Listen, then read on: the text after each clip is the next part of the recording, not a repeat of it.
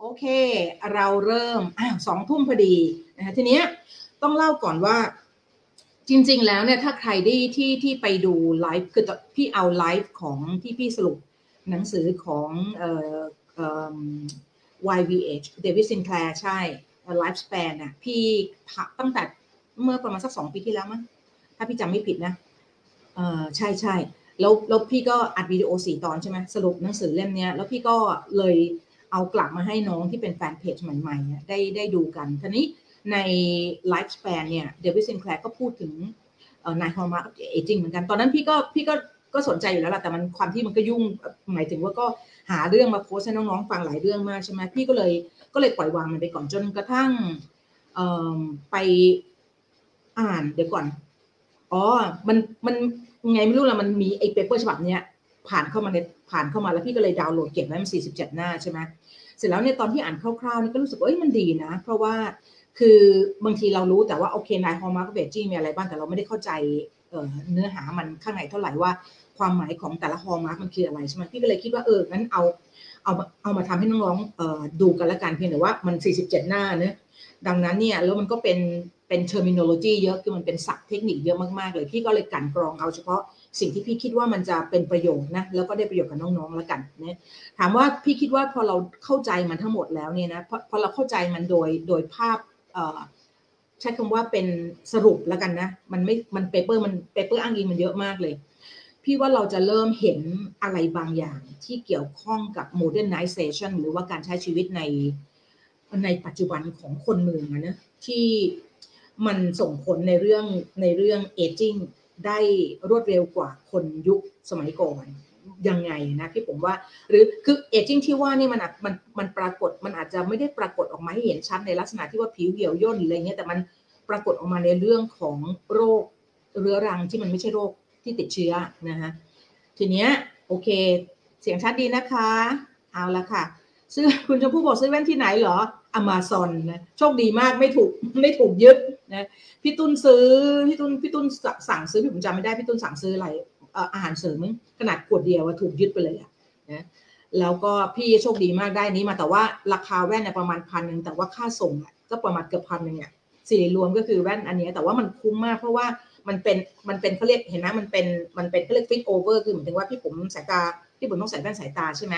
มันก็สามารถจะ fit over ลงมาบนแว่นพี่ได้ แล้วก็ข้อเสียของมันคือว่ามันมีอีกชนิดหนึ่งที่แบบมันแบบครอบเป็นเหมือนแว่นว่ายน้ำเลยอะอันนั้นน่าจะดีมากคือมันจะไม่สามารถแสงมันจะลอดเข้าไม่ได้หมดเลย แต่ว่ามันไม่ work สำหรับพี่ใช่ไหมพี่ก็เลยเอา fit over นี่แหละวะข้อดีของมันก็คือว่าเวลาเราใส่ตอนกลางคืนเนี่ยค่ะสิ่งที่มันจะเจอก็คือว่ามันจะคือคือหลักพี่เป็นคนที่จริง ๆ พี่ไม่พี่ไม่ได้คนหลับยากนะแต่ว่า พอเราอายุมากขึ้นเนี่ย พี่ก็ไม่รู้เหมือนกันนะมันก็ มันก็นอนกลิ้งไปกลิ้งมาก็จะหลับอะไรอย่างเงี้ย ปรากฏว่าหลังจากที่เนี่ยพี่ปุ๋มเคยเล่าแล้วนะ ถ้าเป็นถ้ามีถ้ามีอาหารที่เรียกว่าแร่ธาตุที่พี่อยากจะแนะนำให้พวกเรากินกันเนี่ยนะ ก็คือตัวแมกนีเซียมกับวิตามินบีนะพอดีพี่เพิ่งไปเจอ ไปเจอเลคเชอร์ของของด็อกเตอร์ท่านหนึ่งนะดีมากเลย แล้วก็พูดถึงคือเวลาพี่ปุ๋มจะรู้อะไรพี่อยากรู้ให้มันถึงที่สุดอะ่ะเพราะนั้นพี่ก็เลยต้องการจะรู้ไอ้ Krebs cycle ทั้งหมดเลยว่าอี Krebs cycle ทั้งหมดเนี่ย มันมันมีอะไรที่มันน่าจะทำให้เราแบบ wow ได้บ้างเออแล้วก็ไปเจอเลคเชอร์เนี้ยแล้วมันก็ wow มาก แล้วก็พบว่าวิตามิน B กลุ่มวิตามิน B เนี่ยมีความสำคัญมากต่อการทำงานของของกระบวนการ Krebs cycle ทั้งหมดโดยเฉพาะในช่วงที่มันเป็น electron transport chain นะเพราะฉะนั้นเนี่ยพี่ก็เลยคิดว่าตัวแมกนีเซียมโหกินแล้วหลับแบบหลับชนิดที่ว่าแบบห้าสี่สามสองหนึ่งเลยอะเออแล้วก็ใส่แว่นอันนี้ด้วยนะมันก็โปรเทคนะฮะโอเคนะก็เอ่อ เมาส์ซี่เล็กน้อยรอให้น้องๆเข้ามากัน เอาละค่ะ ทีนี้เรามาเริ่มนะ พี่ผมเปลี่ยนเป็นพี่ตัวพี่ตัวเล็กลงโอเคเอาละค่ะ ชื่อเรื่องพวกเราเห็นกันชัดนะ เดี๋ยวพี่ผมขยายจอให้มันเป็นเต็มจอก่อน โอเคเนะชื่อเรื่องมันคือพี่ต้องดูจากอันนี้ไปด้วย เพราะว่าพอพี่ปุ๋มเปิดเป็นเต็มจอแล้วพี่ก็จะไม่เห็นตัวเอง โอเค โอเคแป๊บหนึ่งนะ เอาละค่ะ ชื่อเรื่องมันคือ Nine Hallmark of Aging นะชื่อเต็มๆของ paper นะ แต่ว่าตัวไลฟ์เนี่ยพี่ตั้งชื่อมันว่าเออ The Nine Hallmarks of Aging นะก็เป็นไลฟ์ที่ 36 ของพี่ละเร็วมาก ๆ เลยนะคะทีนี้ก่อนอื่นนะก็ต้องขอขอบคุณนะทุกครั้งเลยก็คือผู้สนับสนุนเปิดสนับสนุนหลักเป็นทางการของพี่นะ iFast bone b r o d นะคะก็คือเป็นเป็นบนบรอดที่มีเอ่อไม่มีผงชูรส ไม่ใส่น้ำตาล ไม่ใส่เกลือ ไม่ใส่วัตถุกันเสีย ใดๆทั้งสิ้นนะคะแล้วก็ผักที่พี่ใช้ในการผสมลงไปด้วยเป็นผักจากโครงการหลวงนะคะแล้วก็เป็นปลอดสารพิษนะคะตัวไก่นี่ก็เป็นตัวบนบอดไก่นี่คือเอาไก่ทั้งตัวเลยมาต้มนะคะรวมทั้งกระดูกแล้วก็จนกระทั่งกระดูกมันป่นเลยอะคือกระดูกบีบแล้วมันแตกเลยนะตอนนี้มีอยู่ 3 ชนิดด้วยกันก็คือเป็นบนบอดไก่นะคะ แล้วก็แซลมอนโอแซลมอนอันนี้ไม่แบบ ขายดีมากเลย เพราะว่ามันมันดีอะนะมันมันมันไม่รู้สิมันรสชาติมันดีเนื่องจากมันธรรมชาติมากๆเลยนะคะแล้วก็ตัวอ่าโทษทีครับหมูหมูเอ่อแซลมอนแล้วก็ไก่นะฮะก็ถ้าท่านที่สนใจนะคะเออในหนึ่งลืมเล่าในหนึ่งในหนึ่งถุงนะของตัวบนบรอดไก่เนี่ยนะคะตัวบรอดจะมีคอลลาเจนธรรมชาติประมาณ 4 กรัมนะคะโปรตีนประมาณ 7 กรัมนะคะเพราะฉะนั้นเนี่ย ถ้าใครที่อยากได้ natural collagen นะพี่ว่าตัวนี้เป็นตัวที่ดีมาก แล้วก็ตัวโปรตีนประมาณ 7 กรัม พี่ว่ามันก็ไม่ไม่เลวนะสำหรับโปรตีนต่อ1ซองนะคะแล้วก็เราสามารถที่จะใส่ใส่พี่ปุ๋มทำเป็นซุปเกือบทุกวันเลยกิน เพราะว่าอย่างที่พี่ปุ๋มบอกพี่ปุ๋มต้องการที่จะส่งเสริมไอ้ตัวประชากรจุลินทรีย์ในทางเดินอาหารพี่ปุ๋มใช่ไหมตัว Tim Spector กับ Rob Knight บอกว่าจะต้องกินอาหารที่มีคือกินพืชใช่ไหม ให้มันหลากหลายอาทิตย์ละ 30 ชนิดนะพี่ปุ๋มก็เลยจะมีซุปทุกวันนะคะแล้วก็ก็คือคือคือคอลลาเจนเนี่ยพี่ปุ๋มก็เขียนคอลลาเจนซีรีส์ไปประมาณสักสองสามตอนที่ผ่านมานะฮะตัวตัว connective tissue ในร่างกายทั้งหมดเราเนี่ยมันมีคอลลาเจนเป็นส่วนประกอบหมดเลยนะแล้วพอเราอายุมากขึ้นเนี่ยมันคอลลาเจนมันก็สร้างน้อยลงสลายหรือว่าเสื่อมหรือว่าถูกทำลายไปมากขึ้นนะคะ ดังนั้นเนี่ยตัว bone broth มันก็จะเป็นเป็นอาหารที่เรียกว่ามีมีอยู่ในทุกวัฒนธรรมแหละนะคะโอเค เอาละค่ะ ก็สามารถจะ add ไลน์นะคะ หรือเข้าไปใน inbox page ช็อปบายแฟตเอาคีได้ และที่สำคัญก็คือว่าตอนนี้สามารถสนับสนุนถ้าคิดว่าไลฟ์ที่พี่ผมทำเนี่ยนะครับเป็นครั้งที่ 36 ละ ถ้าคิดว่ามันดีมันมีประโยชน์นะคะพี่ก็ทำเต็มที่นะ พี่ผมก็เป็นคนทำแหละทำเต็มที่อยู่ละก็สามารถที่จะมอบดาวเป็นกำลังใจให้พี่ได้นะคะ ก็เป็นคนบ้าดาวเหมือนกัน โอเค เอาละค่ะเรามาดูนะ paper ฉบับนี้เป็น paper ที่ทำในปีถ้าพวกเราดูนะคะเป็น paper ที่ตีพิมพ์ในนิตยสารวยวารสารเซลล์นะคะในปี 2013 ก็คือปี 2556 นะคะเมื่อเดือนมิถุนายนวันที่ 6 เนี่ยชื่อ paper มันชื่อ Hallmarks of the Hallmarks of Aging นะผู้ผู้ผู้ต้องใช้คำว่ามันเป็นบทความที่รวบรวมงานวิจัยนะคะแล้วก็มันก็คือ hallmark เพราะว่ามันก็เป็นครั้งแรกที่เรามาเราเราเราเอาทุกอย่างนะคะคาร์ลอสโลเปสโอตินกับคณะเนี่ยค่ะเอาทุกอย่างมา งานวิจัยทุกอย่างที่มีอยู่ในช่วงก่อนปี 2556 นะฮะเอามาหลอมรวมกันนะคะ แล้วก็ดูซิว่าเราสามารถจะสร้างเป็น hallmark of aging ได้อย่างไรบ้างนะอันนี้ก็เลยน่าสนใจ ทั้งหมด 47 หน้ารวมงานวิจัยด้วยนะรวมรวม citation งานวิจัยรวมอ้างอิง ทีนี้ถ้าเรามาดู abstract นะคะพี่ผมพาพวกเราไปช้าๆ ต้องขอโทษด้วยเนื่องจากมันมันแปลไทยยากมาก พี่ผมจำเป็นจะต้อง เอามันมาทั้งดุ้นอย่างนี้เลยแต่ว่าพี่ผมมาจากอธิบายเป็นภาษาไทยให้พวกเราฟังกันนะคะเขาบอกว่าเราจะรู้ได้ยังไงความชราเนี่ยเราจะจะจะมันจะมี definition หรือเราจะจะบอกได้ยังไงว่า เอ้ย เราชราแล้ว มันเป็นเรื่องอายุมันเป็นเกี่ยวกับอายุอย่างเดียวหรือเปล่า หรือว่าจริง ๆ แล้วมันเป็น biological age ที่เกิดขึ้นที่บางคนอาจจะอายุน้อยแต่ว่าชราไปแล้วก็เป็นไปได้ถูกไหมทีนี้เขาก็บอกว่า aging เนี่ยนะคะมัน characterize หรือว่าถูก เรียกว่ามันมี คุณลักษณะให้เราเห็นได้เนี่ยนะคะเป็นยังไงบ้าง เขาบอกว่ามันคือ progression of progressive loss of physiological integrity ก็คือว่ามันสูญเสียความสามารถแบบก้าวหน้านะมันสูญเสียความความสามารถแบบก้าวหน้าของหน้าที่หรือกลไกทางสรีรวิทยาที่ร่างกายเราจำเป็นต้องมีเพื่อให้ integrity เพื่อให้ร่างนี้หรือเซลล์นั้นมันคงอยู่ได้เนี่ยมันสูญเสียมันสูญเสียหน้าที่อันนั้นไปนะคะ แล้วมันก็เลยนำไปสู่การที่มี impair function and increase vulnerability ก็คือว่ามันนำไปสู่การสูญเสียหน้าที่การทำงานของอวัยวะต่างๆ คือเซลล์มันก็ประกอบเป็นเป็นอวัยวะถูกไหมเพราะฉะนั้นเนี่ยเวลามันเอ่อมันชราไปเนี่ยนะคะมันก็จะสูญเสียการทำงานของแต่ละเซลล์นั่นก็หมายถึงโดยรวมแล้วก็ทำให้อวัยวะต่างๆ ของเราเนี่ยสูญเสียการทำหน้าที่ของเราไปนะคะที่ควรจะทำได้ดีตามปกติก็เสื่อมถอยลงนะแล้วมันก็เลยเพิ่มความ น่าจะเป็นหรือความเสี่ยงอะวันเดอร์ที่แปลว่าความมันเป็นความเอ่อสุ่มเสี่ยงนะต่อการที่จะเพิ่มความสุ่มเสี่ยงในการที่จะเสียชีวิตนะคะทีนี้เขาบอกว่า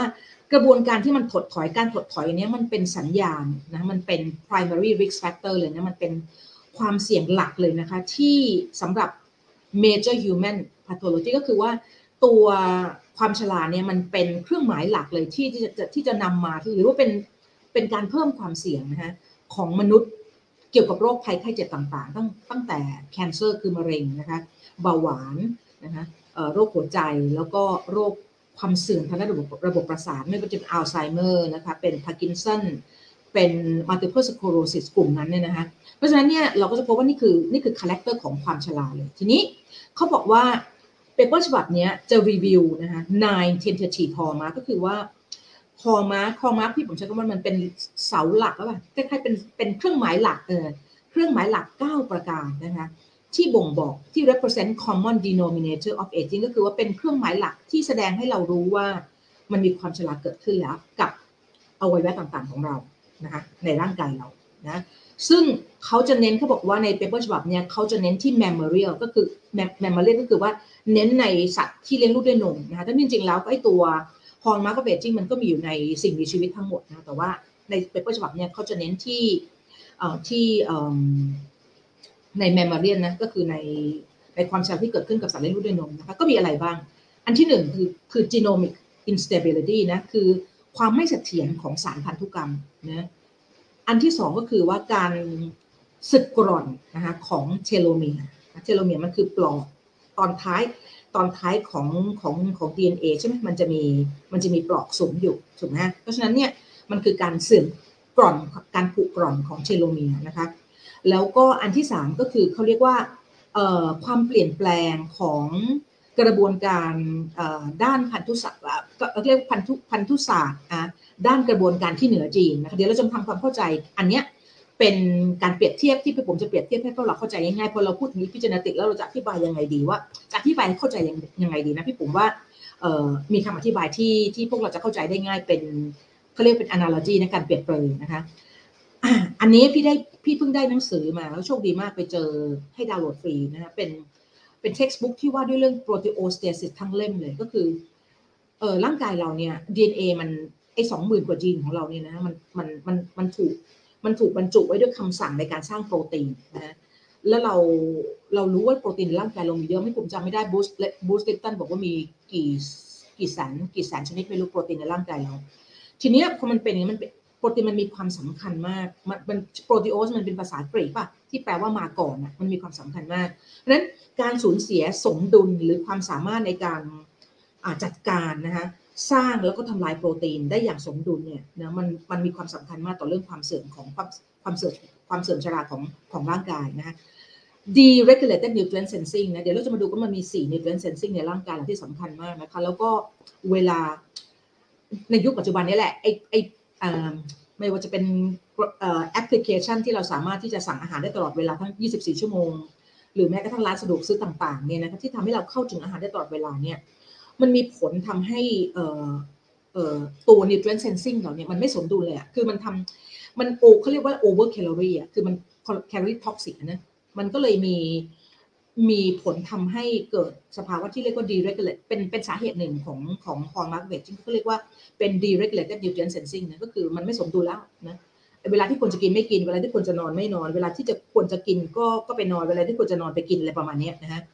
ถัดไปค่ะไมโตคอนเดรีย dysfunction ที่ผมบอกแล้วอยู่เป็นคนที่สนใจเรื่องไมโตคอนเดรียมากๆตั้งแต่เมื่อ 3 4ปี3ปี30ปีที่แล้ว แล้วก็เก็บ textbook ที่เกี่ยวกับเรื่องไมโตคอนเดรียนะคะแล้วไปฟังเลคเชอร์ของดักลาสวอลเลสนี่คือเจ้าพ่อไมโตคอนเดรียเลยนะก็คิดว่ามันน่าสนใจมาก มันเป็นอวัยวะเล็กๆ เป็นออร์แกเนลเล็ก ๆ ในเซลล์ที่แบบมันน่าสนใจมากๆเลยอะนะถ้าจำได้พี่ผมเคยเขียนโพสต์เรื่องเรื่องไมโตเอ่อมาตินพิคาร์ดถ้าจำไม่ผิดนะ เขาสัมภาษณ์มาตินพิคาร์ดตอนนั้นเขาเป็น young young generation ของคนที่สนใจเรื่องไมโตคอนเดรียมาก แล้วพี่ผมไปฟังเลคเชอร์เขาสองชั่วโมงมั้งหูแล้วแบบ wow มากเลยนะคะว่าเมื่อไหร่ก็ตามที่มันมี คือไมโตคอนเดรียมันเป็นอวัยวะที่รับรู้ความเครียดของร่างกายเป็นเป็นสิ่งแรกเลย มันเป็นอวัยวะแรกเลย มันเป็นออร์แกเนลเล็ก ๆ ในในเซลล์ของเรานะคะที่รับรู้ความเครียดได้ก่อนเพื่อนเลย เพราะว่ามันต้องมีหน้าที่ในการเตรียมะเตรียมพลังงานให้เราถูกไหมเพราะฉะนั้นมันจะ sensing เร็วมากนะ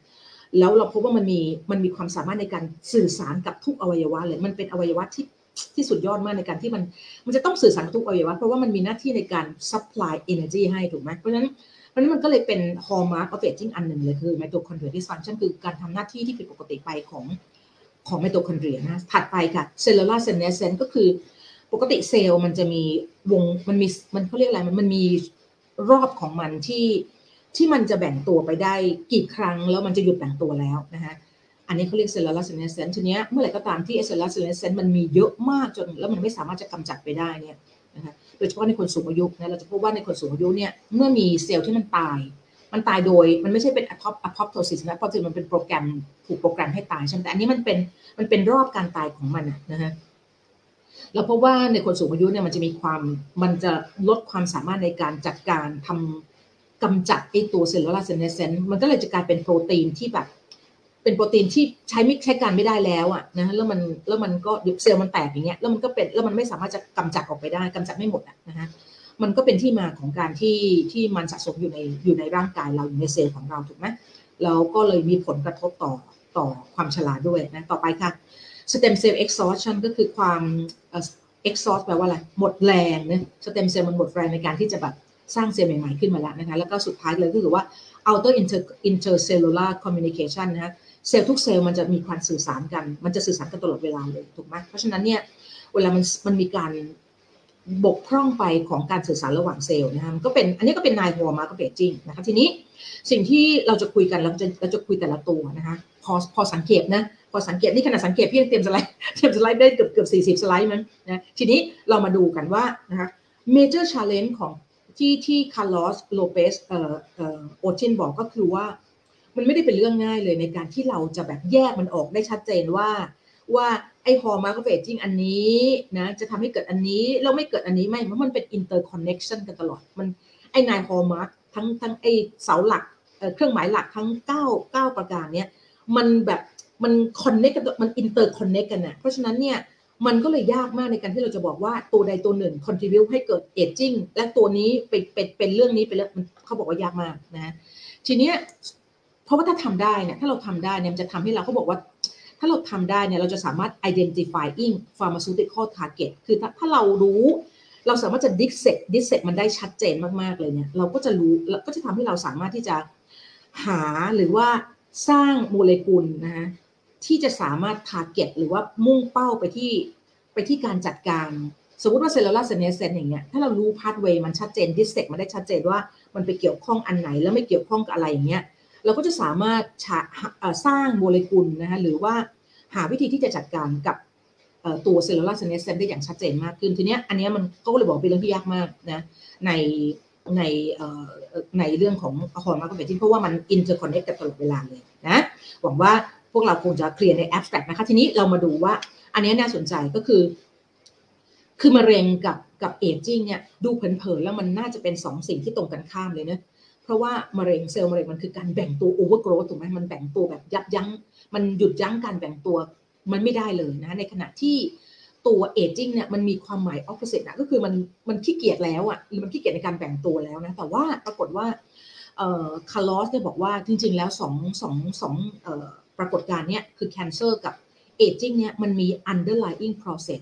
มันมันเห็นไหมคะมัน manifestation of the same underlying process มันมีเอ่อ manifestation แปลว่ามันแสดงออกนะถึงถึงสิ่งที่ที่ที่เป็น underlying process ที่เหมือนกันอยู่อย่างหนึ่งนะอันสิ่งนั้นก็คือ accumulation of cellular damage นะเพราะว่าอิมเซลล์มะเร็งมันไม่ใช่เชื้อปกติเนอะ เพราะฉะนั้นมันมีลักษณะที่เหมือนกันอันนี้ที่ paper ฉบับนี้นะคนทำคือ Douglas Hana Douglas Hanahan นะคะกับ Robert Weinberg นะคะเขาทำสองฉบับฉบับแรกเนี่ยปี 2000 ปี 2000 ค่ะ ชื่อ Six Hallmark of Cancer นะคะแล้วหลังจากนั้นเขามารีวิวใหม่เป็น11 Hallmark คือ11 Hallmark of Cancer นะคะแล้วหลังจากนั้นเนี่ยปี 2013 Carlos Otin ก็ Carlos Lopez Otin ก็มาทำมา review paper ฉบับนี้ที่ชื่อ nine hallmark of aging นะก็มี cite มีคนอ้างอิงงานวิจัยเขาฉบับนี้ไปประมาณประมาณเกือบหมื่นนะเกือบหมื่นเกือบหมื่นครั้งนะฮะก็เรียกว่าเป็นเป็นคนที่อยู่ในคนที่สนใจในเรื่อง anti aging เนี่ยจะต้องรู้จัก nine hallmark of aging ดีนะคะโอเคอพี่ไม่ได้ดูพวกเราเลย เดี๋ยวพี่ปุ๋มดูพวกเราไปด้วยนะว่าพวกเรามีสื่อสารอะไรกับพี่มาหรือเปล่านะคะมีอะไรสื่อสารก็สื่อสารมากพี่ปุ๋มก็ดูพวกเราไปด้วยเลยนะคะ ทีนี้อะแล้วค่ะ เรามาดูว่าจากนั้นมันเป็นยังไง เขาบอกว่าตัว nine hallmark of aging เนี่ยนะคะมันมี criteria มันมีทั้งหมด 9 9 อย่างที่ปุ๋มบอกแล้วนะ genomic instability อันนี้ไปไวเลยนะทวนให้ดูอีกทีหนึ่งว่า 9 9 เครื่องหมายหลักมีอะไรบ้างนะทีนี้เขาบอกว่าเอ่อคาร์ลอสบอกว่า เวลาเขารีวิวเนี่ยเขาจะมี criteria ค่ะ คือ hallmark แต่ละอันต้อง should ideally fulfill the follow เขาใช้คำว่า should นะ เพราะว่าบางบางเขาบอกข้อสามันยากมาก เดี๋ยวมาดูนะ criteria สามอันที่จะถือได้ว่ามันเข้าไปอยู่ในเป็น hallmark of aging นะ มีอะไรบ้าง ที่ก็ใช้เป็นใช้เป็น criteria ในการที่เขารีวิวนะฮะ nine hallmark of aging อันที่หนึ่ง it should manifest during normal aging คือว่ามันจะต้องปรากฏให้เห็นได้ในช่วงระหว่างในในในคือพูดง่ายๆมันเห็นในมันปรากฏให้เห็นเป็นเป็นกระบวนการที่ปรากฏให้เห็นในคนทุกคนใน normal aging อะในกระบวนการที่ที่ที่ที่ การชราตามปกตินะคะอันนี้เป็นแคทีที่หนึ่งนะเพราะฉะนั้นแปลว่าทั้ง 9 อย่างเนี้ยมันเป็นกระบวนการตามปกติของกระบวนการชราที่เกิดขึ้นนะทีนี้สิ่งที่เราสนใจก็คือว่าทำไมบางคนแก่เร็วทำไมบางคนแก่ช้าถูกไหมโอเคนั้นเนี่ยมันเหมือนกับรถยนต์นะพี่ผมว่าเหมือนเหมือนรถยนต์นะถ้าเราซื้อรถยนต์มาแล้วเราดูแลรักษามันดีนะมันก็ยกเว้นว่ายกเว้นว่าเครื่องมันพังมาตั้งแต่โรงงานเลยหรือเครื่องมันมีความบกพร่องมาตั้งแต่โรงงานนั้นก็เป็นเรื่องมันก็คล้ายๆกับคนที่มีพันธุกรรมที่มัน แก่เร็วก่อนกว่ากำหนดมันมีนะมันมีโรคบางโรคที่ที่ที่เขาที่มันแก่เร็วกว่ากำหนดนะฮะทีเนี้ยเขาบอกว่าอันที่หนึ่งจะต้องฟิตคุณทีเรียนี้อันที่สองสิ่งที่ต้องฟิตคุณทีเรียก็คือว่า its experimental aggravation should accelerate aging หมายความว่า ถ้าเราถ้าเราทำงานวิจัยมาในสัตว์ทดลองเนี่ยนะ หรือว่าในสิ่งมีชีวิตเนี่ย แล้วเราเราไปแบบเร่งมันอะเราไปเร่งเราไปเร่งไอ้สมมติพี่ปุ๋มไปเร่งการทำลายไอ้ตัว genomic instability เนี่ยพี่ปุ๋มไปเร่งการทำลายจีนบาง บางชนิดบางตัวบางตำแหน่งอย่างเงี้ยนะมันจะต้องปรากฏให้เห็นว่ามัน accelerate aging คือมันต้องปรากฏว่ามีการเร่งกระบวนการแก่ชราได้จริง อันนี้แปลว่าอีกเอียเนี่ยมันน่าจะต้องเป็นเครื่องหมายหลักของของความชราถูกไหมอันนี้เป็น criteria ที่ที่คาร์ลอสเขาเขาบอกเขาเขาพูดถึงใน paper ฉบับนี้นะคะ อันที่สามเขาบอกว่ายากมากอันนี้เขาบอกว่า it's experimental ในขณะที่ถ้า aggravation หรือว่าถ้าไปเร่งไปเร่งไอเสาหลักอันนี้ไปเร่งไอเครื่องหมายหลักอันนี้แล้วเนี่ย มันทำให้เราเห็นเลยว่า มันมีการเร่งของกระบวนการการแก่ชราเกิดขึ้นเมื่อเราเร่งอีกเครื่องหมายหลักอันนี้นะ ในขณะเดียวกันถ้าเราไปปรับปรุงมัน มันก็จะต้องมันก็ต้องทำอะไรตรงกันข้ามคือถ้าเราไปปรับปรุงมันเนี่ย มันก็ควรจะต้องชะลอนะฮะความชราแล้วก็น่าจะ increase health life healthy lifespan ได้ เขาบอกว่านี่ควรอันนี้ควรจะเป็น ถ้าเราจะบอกว่า hallmark อันไหนมันมันมันเป็น hallmark ที่ดีเนี่ย of aging ที่ดีมันจะต้องฟิตสาม criteria ซึ่งเขาบอกว่า criteria ที่สามเนี่ยมันเป็น criteria ที่ยากมากนะเพราะว่าอะไร เพราะว่ามัน interconnect ทั้งเก้า hallmark เนี่ยมัน interconnect ได้กันหมดเลยอะมันมันมันไม่ได้เป็นมันไม่ได้แยกอะมันไม่ได้แยกว่าถ้า genomic instability แล้วมันจะต้องมันจะเกิดเหตุการณ์นี้เฉพาะปรากฏมันไม่ใช่มันมันไปมันเป็นเหมือนร่างแหอินทวินกันหมดเลย เพราะฉะนั้นเวลาเราไปปรับปรุงหนึ่งอัน แต่เราไม่ได้ปรับปรุงที่เหลือเนี่ยมันก็ไม่ได้เป็นตัวที่จะบอกว่า มันจะสามารถ improve lifespan ได้แบบร้อยเปอร์เซ็นต์นะเพราะฉะนั้นก็บอกว่าเขาเลยบอกว่านี่เป็นเรื่องยากที่ที่ของไคทีเรียนะแต่ however เนี่ยมันก็ฟิตมาเก้าอันอันเนี้ยนะแล้วก็ในถ้าเราอ่าน lifespan นะถ้าเราไปดู ถ้าเราไปดูไลฟ์ที่พี่ปุ๋มทำสรุปหนังสือ lifespan เนี่ยนะคะ David Sinclair ก็ก็หาญกล้ามาที่ propose นะ propose nine hallmark เอ่อโทษที hallmark of aging ตัวที่10 ที่เขาใช้คำว่าเป็น information theory of aging ก็คือ aging เพราะว่ามันมีการอ่านข้อมูลที่ผิดพลาดนะซึ่งจริงๆ แล้วพี่ปุ๋มก็ว่า in a way มันคล้ายๆ กับ epigenetic alteration นะ มันก็น่าจะรวมอยู่ในนี้นะคือคือ Sinclair บอกว่า David Sinclair บอกว่าดีคำสั่งอะชุดคำสั่งไม่ได้เสียหายเลยเลย มันเหมือนเรามีมันเหมือนเรามีแผ่นแผ่นซีดี ที่เรา write หนังอะที่เรามีหนังที่เรามีเพลงหรือหรือภาพยนตร์บรรจุอยู่ในนั้นอะนะ ข้อมูลมันอยู่ครบถ้วนเลยแต่ว่าหัวอ่านมันสึกนะเพราะฉะนั้นหรือหัวอ่านมันสึกหรือแผ่นมัน scratch นะคะทำให้มันไม่สามารถจะเข้าถึง หรือมันไม่สามารถจะอ่านคำสั่งหรืออ่านอ่านเพลงแล้วแล้วแล้ว produce ออกมาเป็นเพลงได้ได้ชัดเจนเหมือนเดิม อันนั้นเป็นสิ่งที่ซินแคลร์เขา propose นะคะตัว10 horn mark aging ของเขาในหนังสือชื่อ life span นะเอาละตอนนี้พวกเราแบบหัวบวมก็ยังไม่บวมนะยังไม่บวมกันนะโอเค เอาละค่ะ ทีนี้อันนี้มันเป็น สุดท้ายเลยแต่ที่ผมคิดว่ามันน่าต้องออกมาก่อนนะเขาบอกว่าไง อันนี้มันอย่างนี้ค่ะเขาบอกว่าสี่สี่สี่เครื่องหมายหลักแรกนะก็คือ genomic instability นะก็คือการความไม่เสถียรของของสารพันธุกรรม การสึกกร่อนของเทโลเมียนะคะการมีความผันแปรของเอ่อการอ่านของของเรียกว่าการอ่านการเปิดปิดดีแล้วกันแค่นี้แล้วกันนะแล้วก็ที่สี่ก็คือการสูญเสียความสามารถในการ สร้างโปรตีนที่มีคุณภาพกับทำลายโปรตีนที่มันไม่มีคุณภาพออกไปจากร่างกายเนี่ย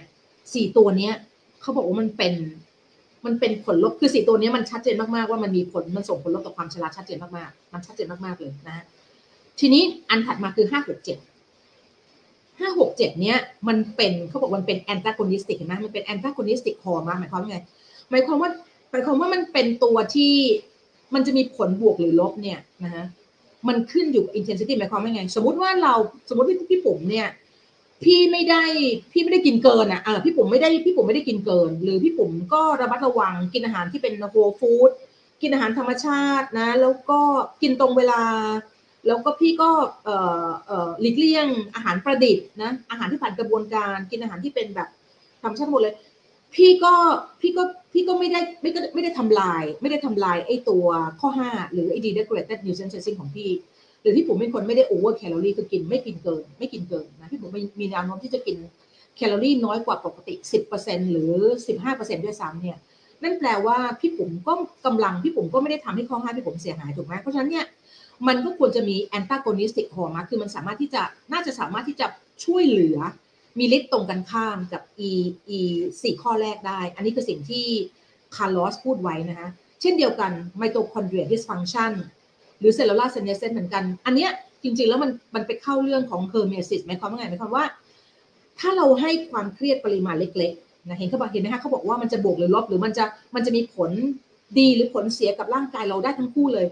ขึ้นอยู่กับ intensity ขึ้นอยู่กับ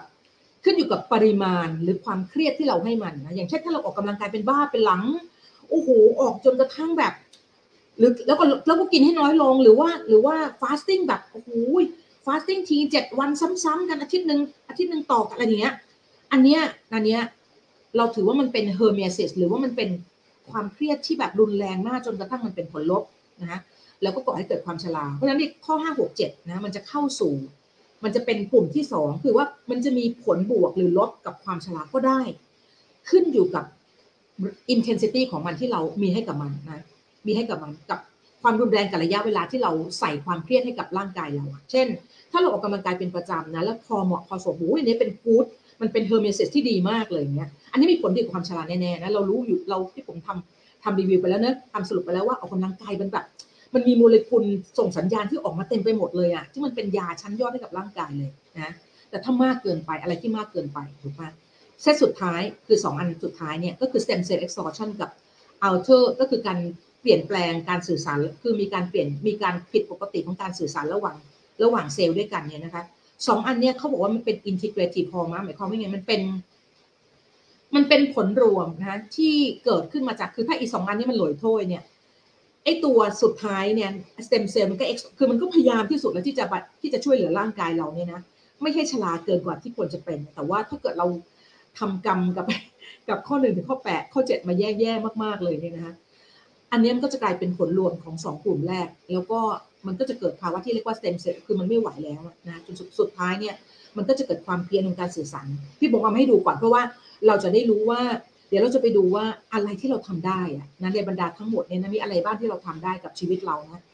ตอนหลังๆเมื่อไปฟังเลคเชอร์ของไปฟังเลคเชอร์ของ professor ท่านหนึ่งมาแล้วสุดท้ายเนี่ยพอฟังไปฟังมาแล้วเนี่ยสุดท้ายเนี่ยพี่ก็เจอว่าอีอี circadian rhythm เนี่ยแหละอีอีการใช้ชีวิตให้ตรงให้สอดคล้องกับนาฬิกาชีวภาพเนี่ยเด็ดสุดแล้วนะ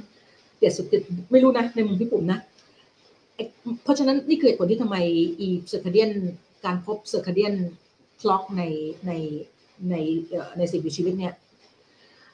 ได้ได้โนเบลทำไมเพราะมันมันมีคุณูปการต่อต่อต่อมนุษยชาติมากเลยเนี่ยแค่เราใช้ชีวิตให้สอดคล้องกับกับนาฬิกาชีวภาพอะนอนถึงเวลานอนก็นอนอะเออถึงเวลากินก็กิน ถึงเวลาเจอแดดก็เจอแดดอะถึงเวลามีกิจกรรมทางกายก็มีอะนะแบบนั้นแหละนะพี่ปุ่มว่านั่นแหละเด็ดสุดละไม่ต้องไปไม่ต้องไปโอ้ยอะไร คือพี่ว่าถ้าเราใช้ชีวิตสอดคล้องกับนาฬิกาชีวภาพนะ จิตใจ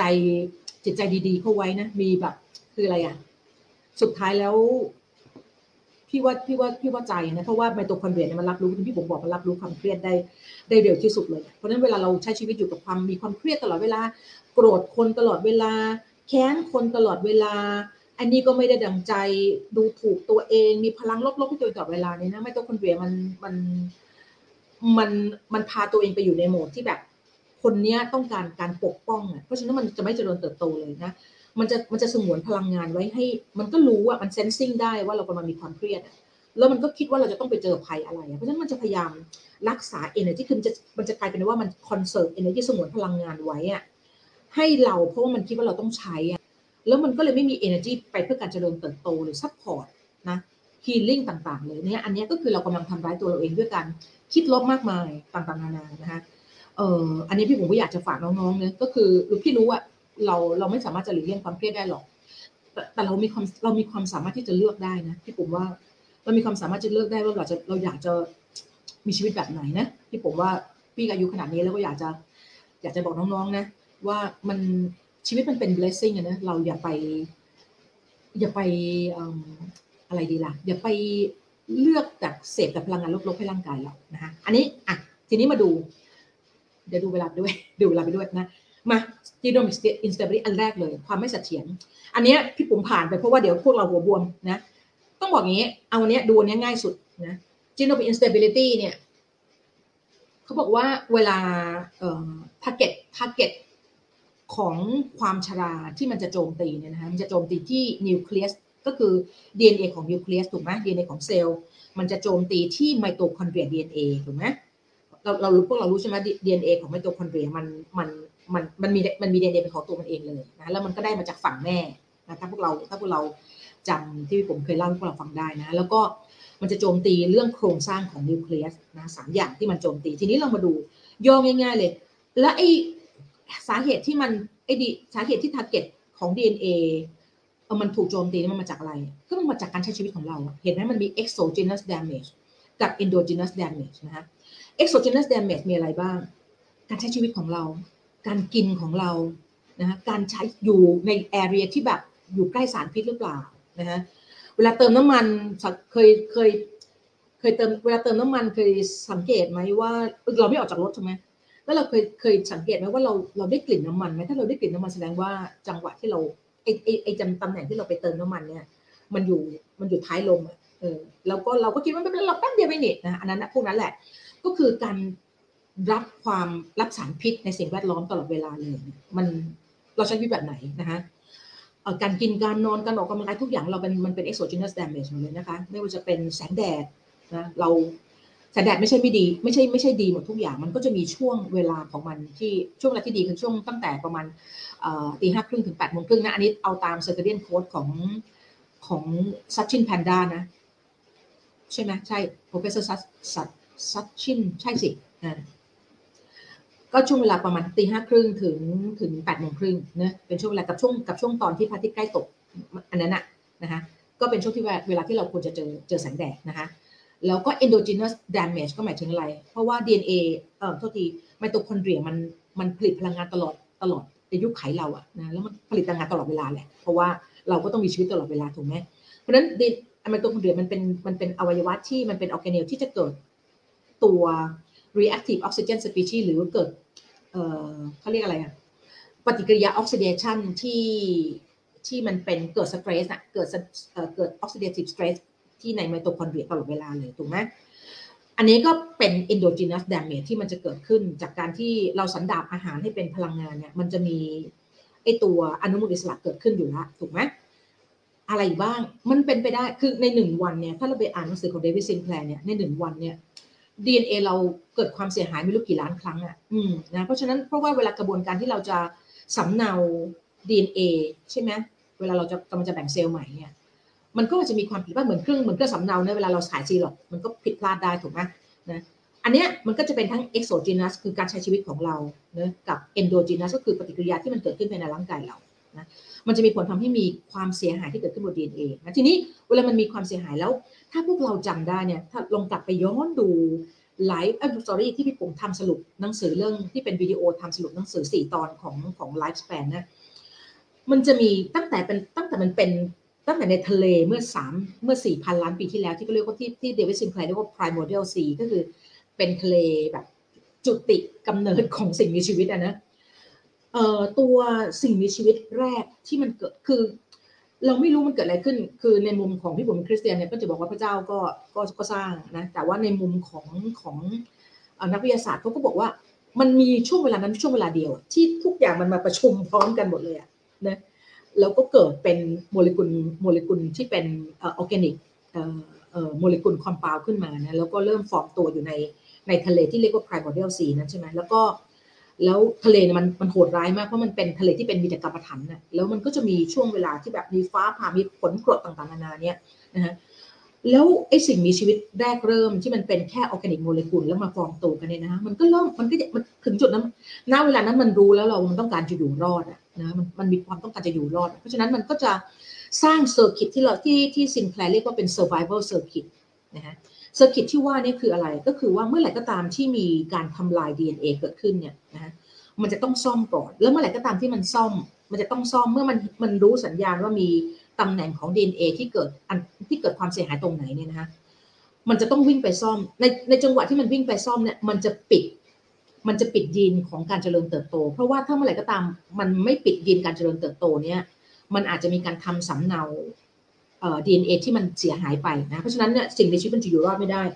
แล้วสิ่งแคลเรียกเซอร์คิตอันนั้นนะว่า M super step นะ ซึ่งมันเป็นมันเป็นบรรพบุรุษของพวกเราเลย ทุกวันนี้เราก็ยังคงมี circuit อันนี้อยู่ในร่างกายเราก็คือนี่แหละค่ะก็คือ repair pathway อันนี้นะ เพราะฉะนั้นเนี่ย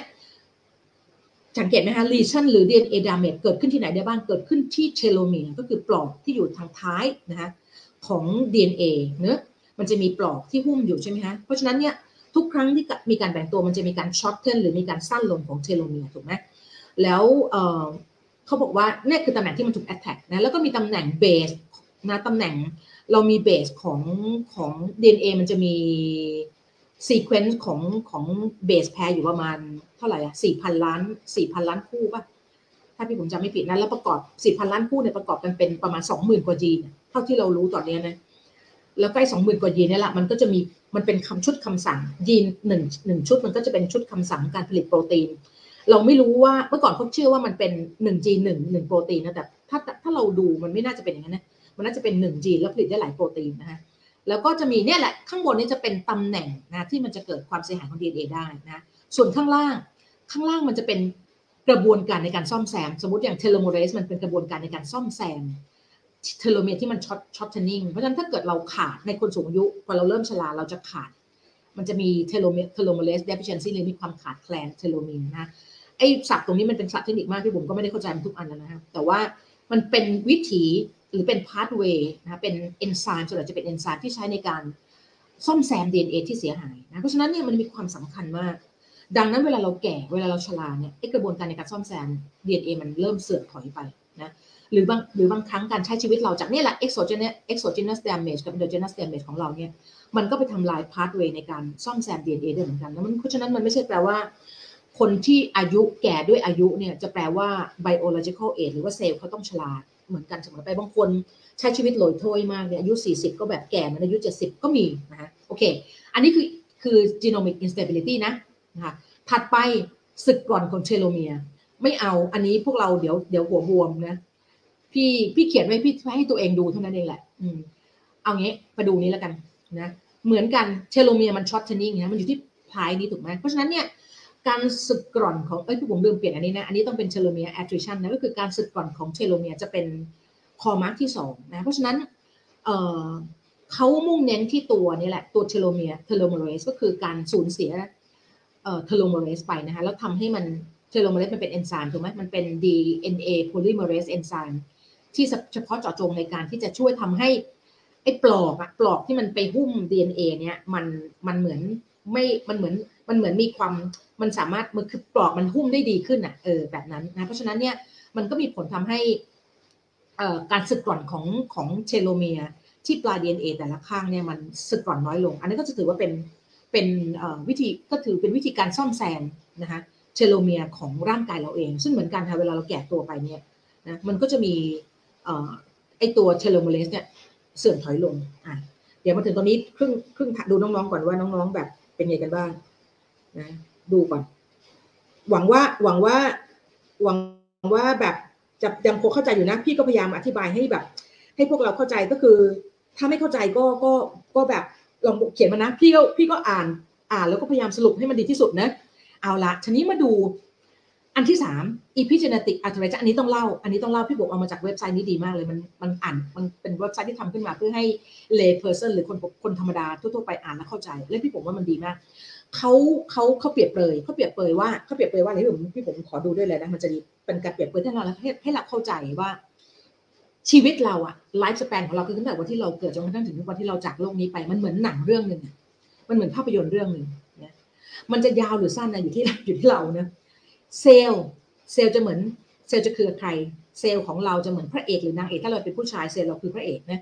ถ้าเราเป็นผู้หญิงเซลล์เราเป็นนางเอกเซลล์เราคือพระเอกหรือนางเอกของเรื่องนะแล้ว DNA คืออะไร DNA คือบทภาพยนตร์ ที่จะให้พระเอกหรือนางเอกแสดงนะหวังว่าพวกเราพวกเราจะน่าจะเข้าใจแบบดีขึ้นนะ DNA มันจะเป็นบทหรือเป็นสคริปต์นะที่มันเขียนเพื่อให้นางเอกหรือพระเอกเนี่ยเล่นไปตามบทบาทนี้นะ ถ้าเขาเล่นตามทีนี้เขาจะเล่นได้ตามบทบาทดีหรือไม่ จะต้องมีอะไรฮะ จะต้องมีผู้กำกับนะผู้กำกับนี่แหละค่ะคือ epigenetic ก็คือวิธีการใช้ชีวิตของเราเนี่ยพี่ผมบอกแล้ว exogenous damage ใช่ไหมกับ endogenous damage ก็คือ วิธีการที่เราใช้ชีวิตนะมันจะมีผลในการเปิดปิดจีนนะการเป็นผู้กำกับก็คือความสามารถในการสั่งคัด สั่งปิดสั่งเอาอันนี้เล่นไม่ดีแก้ไขใหม่ อันนี้แหละค่ะ ราะฉะนั้นเนี่ยเอ่ออีพิเจนติมันคือผู้กำกับนะดังนั้นมันแปลว่าอะไร มันก็คือบทอาจจะบทเหมือนเดิมนะเพราะบทมันถูกเขียนมาเรียบร้อยแล้ว แต่ผู้กำกับอาจจะ ถ้าสมมติละครอย่างเนี้ยเอาละครไทยแล้วกันคู่กรรมไม่รู้ไม่รู้สร้างกี่รอบไม่รู้นะผู้กำกับก็แตกต่างกันใช่ไหมเพราะฉะนั้นเนี่ยคู่กรรมเวอร์ชันสมัยสมัยที่คนใครกำกับกับเวอร์ชันของกันคนกำกับที่ไม่เหมือนกันเนี่ยมันมีผลทำให้ภาพยนตร์เรื่องนั้นอะมันสนุกหรือไม่สนุกได้ นะฮะ epigenetic เหมือนกัน epigenetic มันเป็นมันเป็นเอ่อสิ่งมันเป็นสิ่งที่มันเป็นพันธุศาสตร์กระบวนการที่เหนือยีน คือมันไม่ได้เป็นมันไม่ได้เกี่ยวมันเป็นตัวที่ทำให้เราเปิดปิดยีนเพื่อที่จะให้ให้เกิดการอ่านคำสั่งนะแล้วก็ไปสร้างเป็นโปรตีนนะเพราะฉะนั้นการเปิดหรือปิดยีนนะเพื่อจะให้มีการสร้างหรือไม่สร้างโปรตีนในร่างกายเราเนี่ยนะมันขึ้นอยู่กับ อีพิจเนติกมากเพราะนั้นมันเป็นผู้กำกับที่สำคัญมากของอากลับไปก่อน มันเป็นผู้กำกับมากเอ้ยไม่ใช่ดิ sorry มันเป็นผู้กำกับมากเลยนะฮะเพราะฉะนั้นเออผู้กำกับมันทำได้หมดละเปลี่ยนฉากก็ได้นะตัดตอนไปอันนี้ไม่เอาหรือว่าทำเรื่องให้มันกลายเป็นเรื่องที่แบบบทเขาดีมาอยู่แล้วก็อาจจะกลายเป็นเรื่องแบบ เล่าในแบบของตัวเองที่ไม่ดีก็ได้ อันนี้แหละผู้กำกับมีความสำคัญมากเพราะนี่ epigenetic มีความสำคัญมากเลย กับการควบคุมจีนนะคะเขาบอกว่า epigenetic เนี่ย control gene มันมี character ของของ epigenetic อยู่ 4 ประการที่พี่ผมว่าพวกเราถ้าพวกเราเข้าใจแล้วพวกเราจะจะระวังการใช้ชีวิตเรามากเลยนะ epigenetic control gene ค่ะนะมันเป็นตัวเพราะอะไรเพราะมันเป็นตัวสั่งให้เปิดหรือปิดยีนนะนะเพราะฉะนั้นมันมีความสำคัญมากที่จะเชิญออนหรือเชิญออฟยีนตัวนั้นได้นะคะ character ที่สองของมันก็คือว่า is everywhere ค่ะ หมายความว่าไง อาหารที่เรากินนะหลอยถ้วยขนาดไหน เรา over calorie เรา toxic เรามีปริมาณไขมันในร่างกายเกินกว่าที่ควรจะเป็นขนาดไหน พวกนี้เป็นเป็นเรื่องของ epigenetic หมดเลยค่ะ ที่จะมีผลในการที่มันจะมันจะไปผันแปรไอตัวเขาเรียกอะไรนะ มันจะมี 3 ตัวใช่ไหมมันจะไปผันแปรกระบวนการเติม methylation group มันจะไปผันแปรเอ่อ chromatin เขาเรียกว่าอะไรคือมันจะเปิดปิดยีนได้เนี่ย chromatin มันต้องเรียงตัวหลวมๆอะเออนะแต่ว่าถ้า chromatin มันแพ็คติดกันแน่นๆ มากๆเลยเนี่ยนะเขาเรียกว่า chromatin remodeling เนี่ยนะมันจะทำให้การอ่านยีนมันเกิดขึ้นไม่ได้นะทีเนี้ยเขาบอกว่าไอ้ตัวสิ่งแวดล้อมที่เราใช้ชีวิตที่เรารับวิธีการใช้ชีวิตของเราเนี่ยแหละ what you eat นะคะ where you live นะเรามีอันนี้ก็สำคัญมากเรามี interact กับใคร ถ้าเราใช้ชีวิตอยู่คนพลังงานลบตลอดเวลาเลยนะโอ้ อันนี้เรากำลังเรากำลังสร้างกรรมให้กับเซลล์ของเราอะนะหรือพอเรา absorb พลังลบอันนั้นมานะแล้วไมโตคอนเดรียเราก็จะไม่แข็งแรงแน่ๆเพราะมันจะ sensing ความเครียดตลอดเวลาเลย นอนเป็นยังไง exercise ไหมมันมีผลหมดเลยค่ะเขาถึงบอกว่าอีพิจ e ติกอยู่ everywhere เลยเพราะฉะนั้นเนี่ยถ้าเราจัดการเรื่องนี้ได้เรื่องเดียวเนี่ยพี่ปุ๋มว่าชีวิตเราแบบดีขึ้นเยอะมากๆเลยนะสุขภาพเราดีขึ้นเยอะมากๆ epigenetic make us unique ค่ะเพราะว่าในคนแต่ละคนพันห้าร้อยล้านคนมันไม่ได้มี มันไม่มีนอกจากไม่มียีนไม่มียีนเอ่อยีนสองสองมือกับคู่เหมือนกัน แต่ว่าเอ่อกระบวนการในการที่เราจะ turn on turn off ยีนเนี่ยไม่เหมือนกันเลยนะอยู่ที่ epigenetic make us unique นะเพราะฉะนั้นเนี่ย different combination ของยีนนะคะ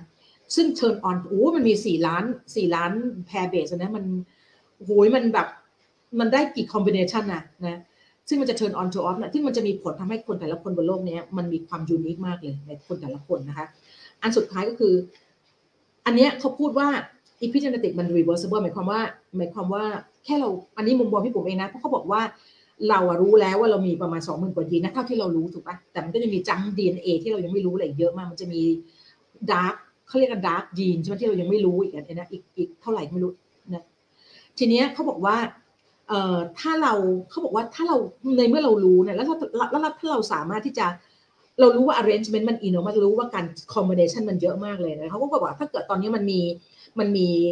เอ่อเขาเรียกอะไรนะมันมีศาสตร์ที่ว่าด้วยเรื่องการเอาไอทีเอาคอมพิวเตอร์เข้ามา bio bio compu computation น่ะคือ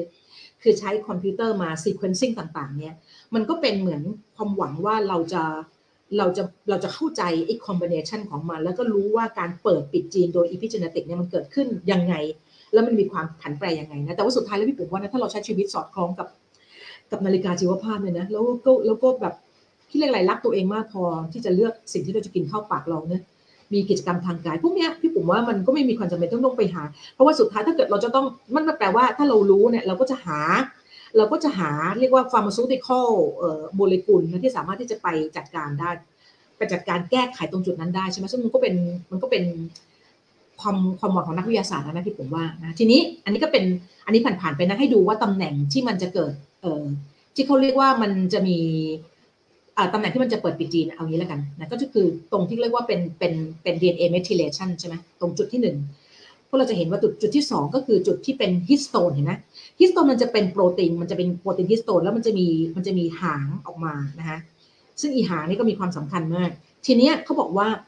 DNA เนี่ยมันจะไปพันรอบ histone แล้วถ้าหนึ่งหนึ่งยีนเนี่ยมันจะมีมันจะมี histone อยู่แปดแปดตัวนะคะที่จะมี DNA เนี่ยพันอยู่รอบนะแล้วมันจะแพ็กกันเวลาถ้ามันถ้ามันถ้ามันคลายตัวหลวมๆเนี่ยมันจะส่งสัญญาณให้รู้ว่ามันจะมันจะสามารถอ่านยีนได้ แต่เมื่อไหร่ก็ตามมัน pack pack กันแน่นแน่นเป็นแบบแถวๆเลยเนี่ยมันจะเหมือนปกป้องเพราะฉะนั้น histone การเปลี่ยนรูปร่างของ histone เนี่ยมันมีผลต่อการเปิดและปิดยีนมากๆเลยนะ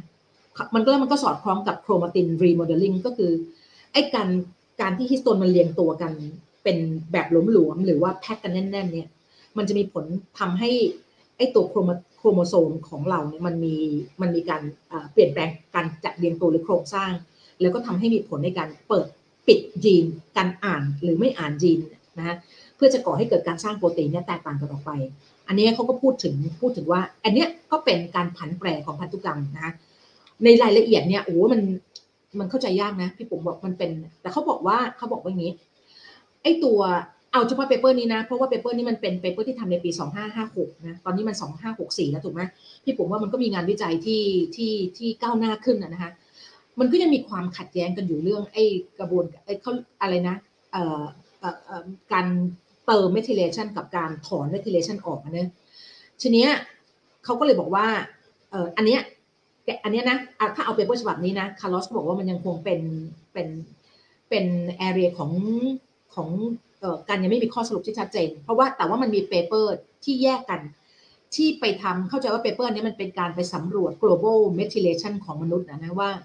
คนทั้งโลกเนี่ยมันมีเขาบอกว่ามันเป็นมันมี hypo global methylation ก็คือ global hypo methylation ก็คือมีการเติม methylation group น้อยลง แล้วก็ แล้วก็มีผลในเรื่องของโรคที่เกิดขึ้นเกับจากความชราที่ที่เกิดขึ้นในคนที่เป็น modernize ที่ใช้ชีวิตอยู่ในยุคปัจจุบันนี้ แต่ในขณะที่มันก็มี paper ที่พบว่าในคนชราเนี่ยนะคะมันมีการเพิ่มขึ้นของการเติม methylation เพื่อเป็นมันเหมือนเป็น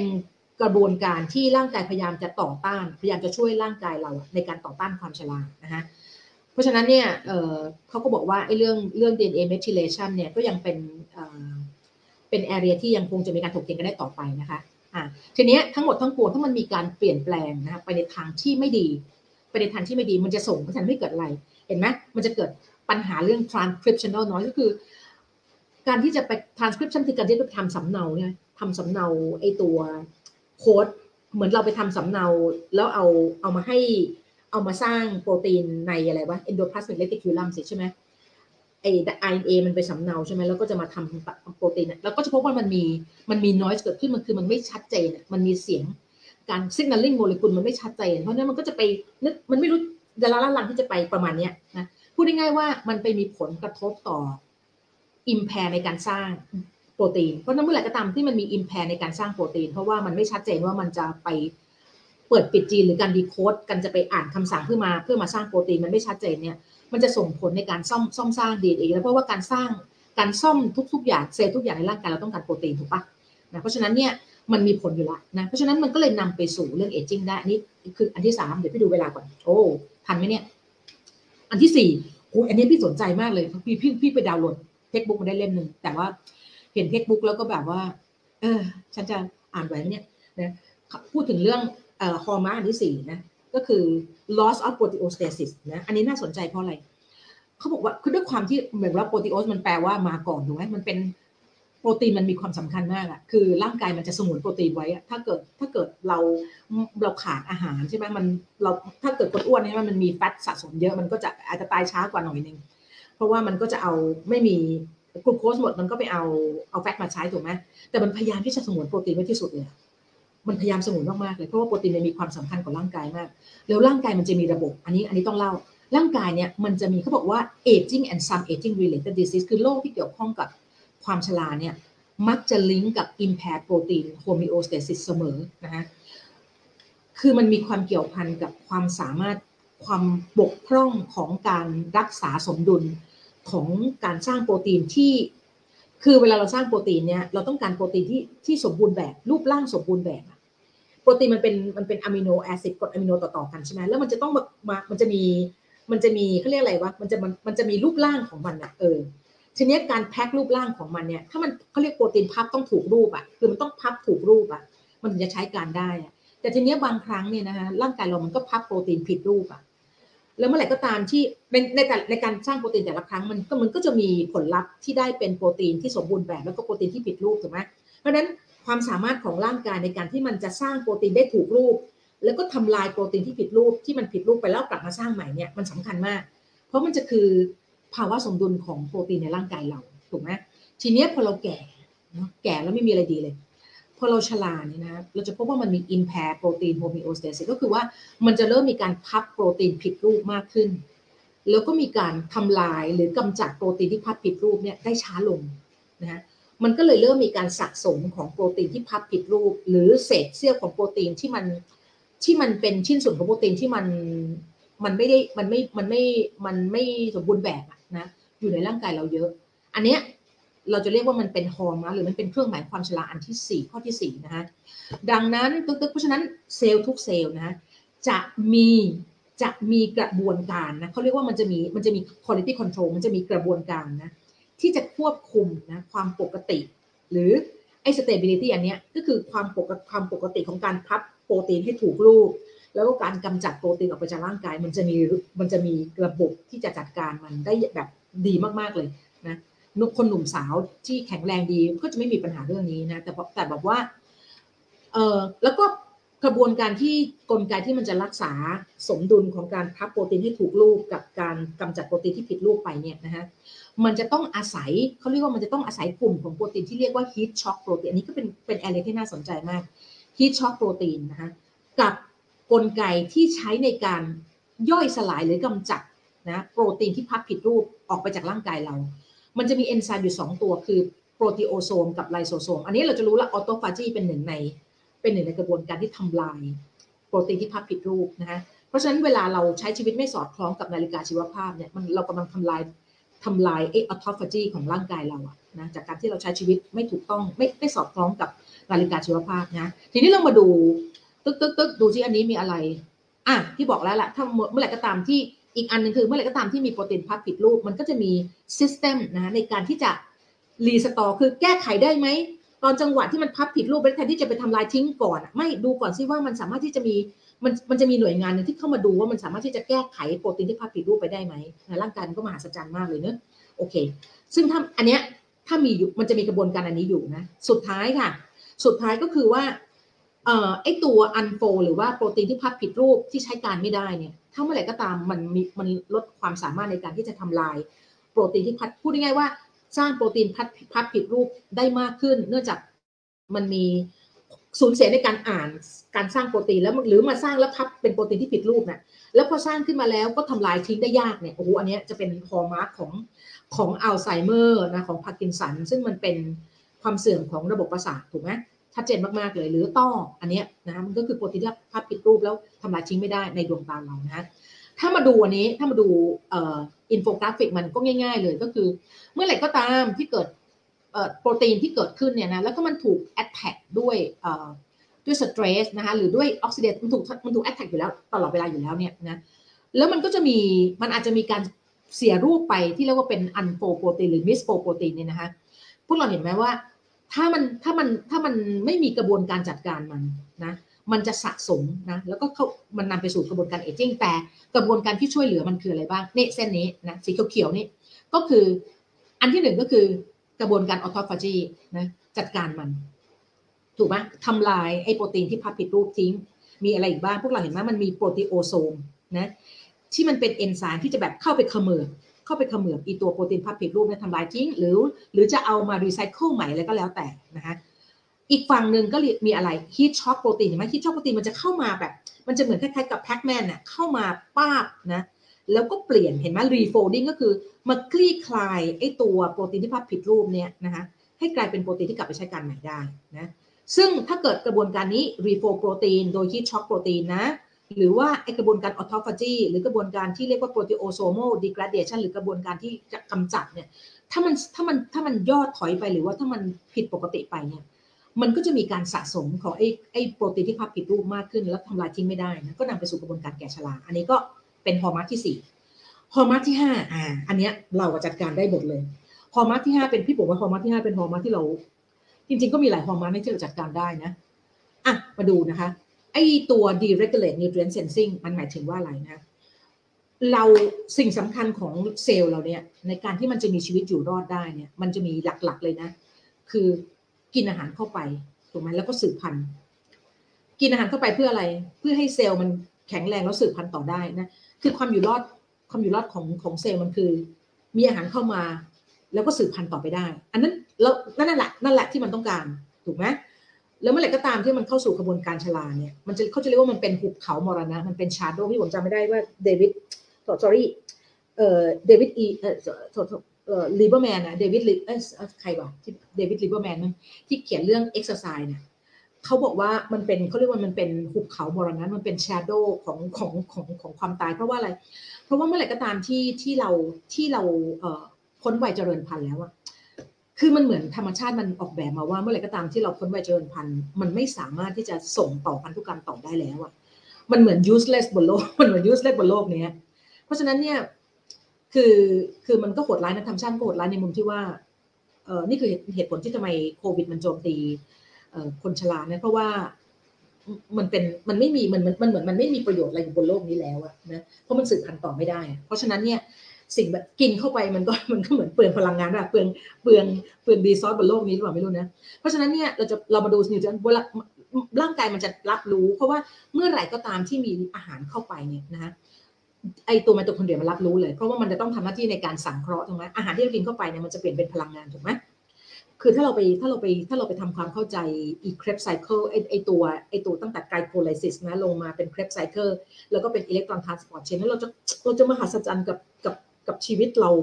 เราจะมหัศจรรย์กับกับเซลล์มากๆเลยอะว่ามันทำอย่างนี้ได้ยังไงอะคือคือคือคือถ้าเราไปดู Krebs cycle เนี่ยมันจะมี step ถูกไหมมันมันจะเป็นมันจะเป็นมันเป็น cycle ถูกไหม เฮ้ยทำไมทำไมทำไมเซลล์มันต้องออกแบบมาให้เป็นแบบนั้นวะพี่ผมสงสัยทำไมเซลล์มันต้องออกแบบมาให้เป็นให้เป็นให้เป็นขั้นๆวะมันไม่ให้มันไม่ให้เซลล์อะปล่อยพลังงานออกมาตูมเดียวแล้วถึงเวลาเราเผาฟืนนะเนี่ยเวลาเราจุดไฟเผาฟืนเนี่ยโอ้โหมันจะออกมาเป็น heat ตูมเดียวจบเลยถูกปะเออ แต่ร่างกายมันไม่ทำแบบนั้น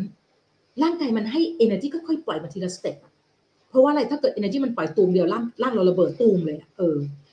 มันคล้ายๆกับมันคล้ายๆกับคาร์บูเรเตอร์ในคาร์บูเรเตอร์ในในรถยนต์เนี่ยเออที่มันค่อยๆปล่อย energy ออกมาทีละน้อยเป็น step stepหุยมันแบบมันเป็นความมหัศจรรย์มากเลยอะหุยถ้าไปถ้าไปดูอี Krebs cycle แล้วพี่ผมก็ไม่แปลกใจหรอกที่ที่ได้ได้ได้โนเบลเนี่ยใช่ไหมการคนที่ค้นพบ Krebs cycle ฮันฮันฮันฮันเท่าไหร่ Hans Krebs ใช่ไหมใช่ป่ะที่เป็นคนค้นพบเอ่อตัว Krebs cycle เนี่ยเออพี่ผมว่ามันสุดยอดมากเลยอะทีนี้ เรามาดู pathway นะที่เป็น nutrient sensing ที่เป็นตัวรับรู้นะว่าว่ามันพวกนี้เป็นเป็นโปรตีนหมดเลยนะ ที่มันเป็นตัวรับรู้ว่ามีกลูโคสเข้ามาแล้วก็คือตัวที่เขาที่เราเรียกว่าอินซูลินอุตาแอนนะคะอินซูลิน and IGF 1 signaling เราย่อมันว่า I I I I S pathway นะคะมันจะ sensing glucose sensing glucose ตัวที่สองพวกเราเคยได้ยินนะพี่ผมก็เขียนเรื่อง mTOR ไปเยอะเหมือนกัน ก็คือ mTOR มันจะ sense high amino acid concentration ก็คือโปรตีนนะฮะpathway ที่ 3 ก็คือ AMPK มันจะ sense energy เมื่อไหร่ก็ตามที่ low energy AMPK จะถูกกระตุ้นนะมันจะทำให้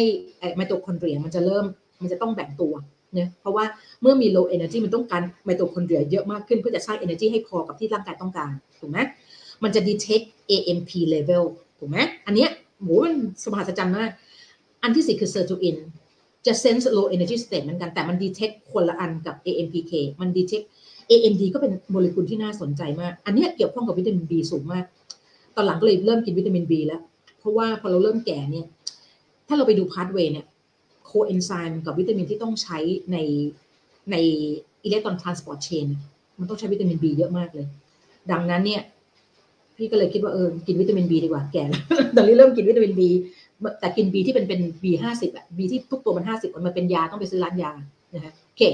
เอาละค่ะ ทีนี้ nutrient sensing pathway มันเป็นแบบนี้สองตัวนี้มัน sensing abundant มัน sensing nutrient คือ sensing ว่ามี nutrient overload แบบ nutrient มีเยอะ อันเนี้ยมันจะ sensing อันนี้นะแล้วก็ทำให้ร่างกายรู้ว่า เฮ้ยใน anabolism คือจเจริญเติบโตได้แล้ว เพราะว่ามาแล้ววัตถุดิบมาแล้ววัตถุดิบมาแล้วแบบนั้นนะคะในขณะที่ในขณะที่พวกนี้มันเป็น sensing คือมันเป็น communicator นะส่งสัญญาณไปบอก โดยเฉพาะไมโตคอนเดรียจะรับรู้ได้ดีมากๆเลยนะคะในขณะที่ 2 ตัวนี้เป็นตัว sensing low energy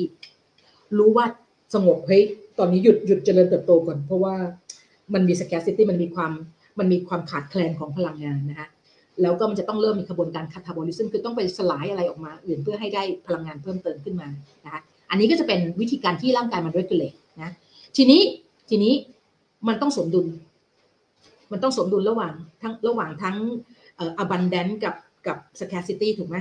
นี่คือคนที่เรามีเวลาช่วงที่เราช่วงเวลาที่เราไม่กินอาหารโดยธรรมชาติคือช่วงเวลาที่เรานอนในร่างกายมันออกแบบมามหัศจรรย์มากอยู่แล้ว อย่างน้อย 8 ชั่วโมงเป็นช่วงเวลาที่เราไม่กินอะไรเลย ก่อนหน้าที่เราจะนอนอีกประมาณสัก4ชั่วโมง เราก็ไม่ควรจะกินอะไรหลังพระอาทิตย์ตกถูกไหมเพราะฉะนั้นเนี่ยร่างกายมันออกแบบมาให้มีช่วงเวลาที่ abundance อาหารกับ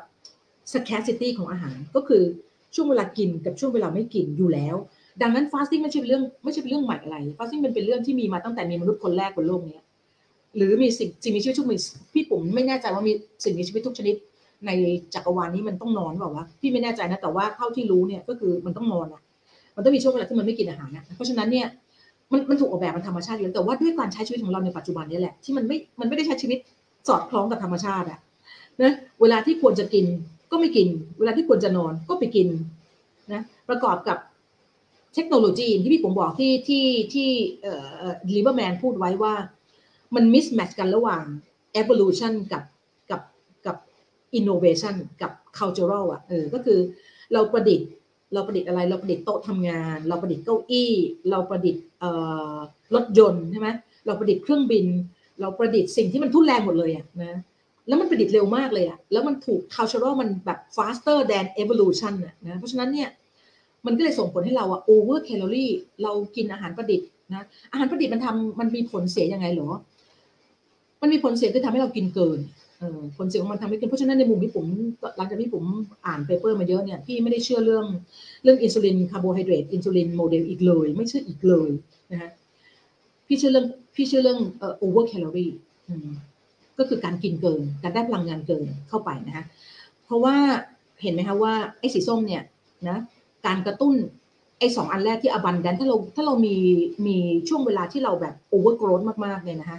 มันเหมือนร่างกายมันใช้มันใช้ energy ตลอดเวลาเลยเนี่ยนะคะมันก็นำไปสู่ภาวะ aging ได้ในขณะที่พวกเราจะเห็นว่าสีเขียวนะคะสีเขียวจะเป็นพา t เวย์ที่ที่มันต้าน aging นะคะเพราะว่าทำไมเพราะว่าไอ้สิ่งพวกนี้มันช่วยในการซ่อมแซมยีน มันไปช่วยซ่อมแซม DNA มันไปช่วยซ่อมแซมไมโตคอนเดรีย มันไปช่วยอะไรอีกบ้างมันไปเอ่อเดี๋ยวนะแต่พวกนี้มันไปช่วยอ่ามันทำให้ไมโตคอนเดรียแบ่งตัวเออ เออมันไอไมโตคอนเดรียมันต้องมีช่วงเวลาที่มันหลอมรวมกับช่วงเวลาที่มันแตกเป็นเป็นเป็นเสี่ยงใช่ไหมเราต้องการเราต้องการทั้งฟิวชั่นกับฟิชชั่นของของของไมโตคอนเดรียถูกปะแต่เมื่อไรก็ตามที่ที่เรามีถ้าเรามีไอเนี้ยถ้าเราถ้าเรามีการขาดแคลนพลังงาน ได้เหมาะสมอย่างเหมาะสมนะคะมันจะมีกระบวนการสร้างไมโตคอนเดรียใหม่ๆขึ้นมา ให้เกิดขึ้นกับร่างกายเราได้นะเออเราพบว่าในคนสูงอายุเนี่ยมีจำนวนไมโตคอนเดรียลดลงไป 50%นะ เมื่อเทียบกับคนหนุ่มสาวนะ เพราะฉะนั้นเนี่ยเพราะฉะนั้นเนี่ยในมุมของพี่ปุ๋มนะ fasting เป็นเรื่องที่ดีนะแต่ว่าพี่ปุ๋มไม่เห็นด้วยเลยกับการ prolong fasting เพราะว่ามันมันเป็นความเครียดที่ที่มันเกินเกิน hermesis เกิน hermesis ที่ดีมันต้องมันต้องระยะเวลาไม่นานไม่ไม่เลื้อรัง แล้วก็ไม่มากเกินไปถูกปะมันต้องมี service spot ของมันนะเพราะฉะนั้นเนี่ยพี่แนะนำ 16ทับ8ทุกวันปกติของเราเนี่ยดีแบบอยู่แล้ว ถ้าจะอยากจะ fasting ยาวๆนะพี่ผมว่าสักควอเตอร์ละหนึ่งครั้ง จะสองวันหรือไม่เกินสามวันพี่ปุ๋มว่าพี่ปุ๋มว่าโอเคนะอันนี้อันนี้เป็นเป็นเป็นเป็นมุมมองพี่ปุ๋มนะก็อย่าโกรธกันเราก็เราก็พยายามจะบอกสิ่งที่ที่ดีให้กับน้องๆทุกคนค่ะ นะโอเคเอาละค่ะ อันที่ 6 อันที่6นะฮะ mitochondria dysfunction ทีนี้ mitochondria dysfunction เนี่ยก็มี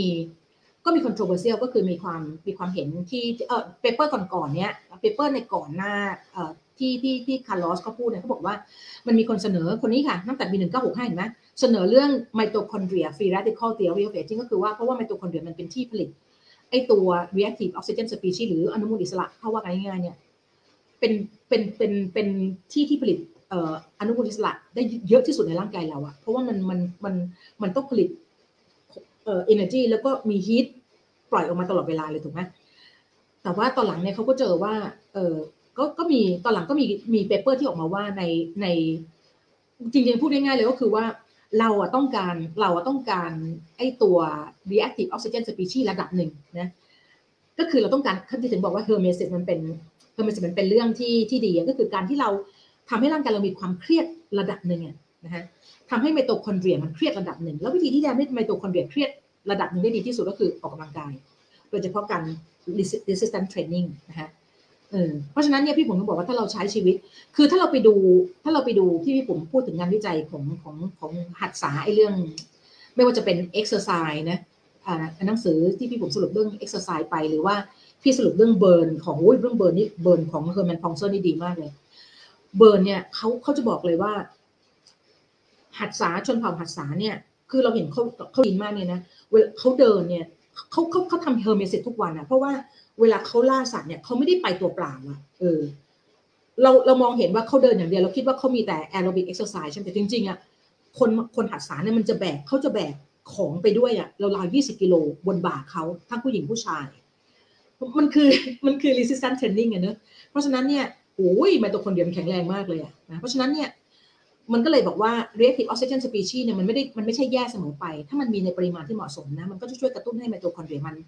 มันแบบเขาเรียกว่ามีการแบ่งตัวเพิ่มขึ้นได้ถูกไหมทีนี้อีกอันหนึ่งที่มันเป็นความเสียหายของไมโตคอนเดรียนอกจากเรื่องการที่มันมีมีอนุมูลอิสระเกิดขึ้นนะ แล้วกำจัดออกไม่ไม่ทันนะอันที่สองก็คือว่าเราพบว่า membrane ของไมโตคอนเดรียมันสูญเสียความสามารถ integrity เห็นไหมมันสูญเสียความสามารถในการคงคือ คือถ้าเราไปดูไมโตคอนเดรียเนี่ยมันจะมีความแตกต่างจากเซลล์ทั่วๆไป มันเป็นออร์แกเนลเล็ก ๆ ที่อยู่ในเซลล์ถูกไหมเซลล์เนี่ยมันจะมี membrane ชั้นเดียวคุมอยู่ใช่ไหมแต่ไมโตคอนเดรียเนี่ยมันจะมี membrane สองชั้นนะมันเป็นความมหัศจรรย์ของจักรวาลนี้พี่ปุ๋มก็ไม่รู้นะ พลังอำนาจอันมหามหาศาลอะไรก็ไม่รู้ที่แบบเรายังไม่ถึงเลยอะ่ะที่ออกแบบให้ไมโตคอนเดรียมีมี membrane สองชั้นนะเพื่ออะไรเพราะว่ากระบวนการในการสร้าง ATP อะ มันจะต้องมีการปั๊มไฮโดรเจนออกอะไปอยู่ไปคาไว้ตรงไปคาไว้ที่ที่เขาเรียกว่าเป็นเอ่อ mem เอ่อไมโตคอนเดรียมันมี membrane สองชั้นใช่ไหมมันจะไปคาไว้ตรงตรงช่องว่างระหว่างระหว่างไมโตระหว่างเอ่อเอ่อ membrane ข้างนอกกับกับส่วนที่เป็นเขาเรียก matrix อะเออแล้วเราโอ้ยเราก็ไปเฮ้ยมันแบบเป็นความมหัศจรรย์มาก เพราะว่าอะไร เพราะว่าไฮโดรเจนไอออนมันคือความเป็นกรดนะ ถ้ามันไม่มีถ้ามันไม่มี membrane ชั้นที่สองของไมโตคอนเดรียกันไว้อยู่เนี่ยอีไฮโดรเจนอะตอมอะมันจะออกไปอยู่ในในไซโตพลาซึมของเซลล์แล้วทำให้เซลล์ตายนะแต่ถ้าไม่มีแต่ถ้าไม่มีไฮโดรเจนอะตอมปั๊มปั๊มออกไปมันก็สร้าง ATP ไม่ได้ ธรรมชาติมันเลยสร้างให้ไมโตคอนเดรียมี membrane สองชั้น ซึ่งความเสียหายที่เขาที่ที่นายคาร์ลอสพูดถึงก็คือว่าการสูญเสียความสามารถของ inner membrane นี่แหละที่มันจะกัก ที่มันจะกักไฮโดรเจนอะตอมไว้นะแล้วมันก็เลยมีการ leak เพราะฉะนั้นมันก็เลยจะทำให้มีการสร้างไมโตคอนเดรีย สร้าง energy ได้ไม่เสถียรนะเพราะมันเพราะว่า membrane ของไมโตคอนเดรียมันเริ่มเสถียรละเริ่มไม่มีเริ่มไม่มี integrity อะเริ่มไม่มีพี่ม่รู้จะใช้คำว่าอะไรดีเพิ่มเริ่มสูญเสียความสามารถในการที่จะที่จะกักเก็บไฮโดรเจนไอออนเอาไว้เอาไว้ได้ แล้วก็ลอสออกไปถูกไหมเพราะฉะนั้น มันก็เลยไม่สามารถที่จะสร้าง ATP ได้ได้เพราะ ATP มันจะใช้มันจะต้องปั๊มปั๊มออกก่อนแล้วก็ปั๊มกลับเข้ามาในในแมทริกของ ATP ที่ต้องไปพวกเราต้องไปดู ต้องไปโอ้ยอันนี้มหัศจรรย์มากนะฮะทีเนี้ยเขาก็เลยบอกว่านะฮะ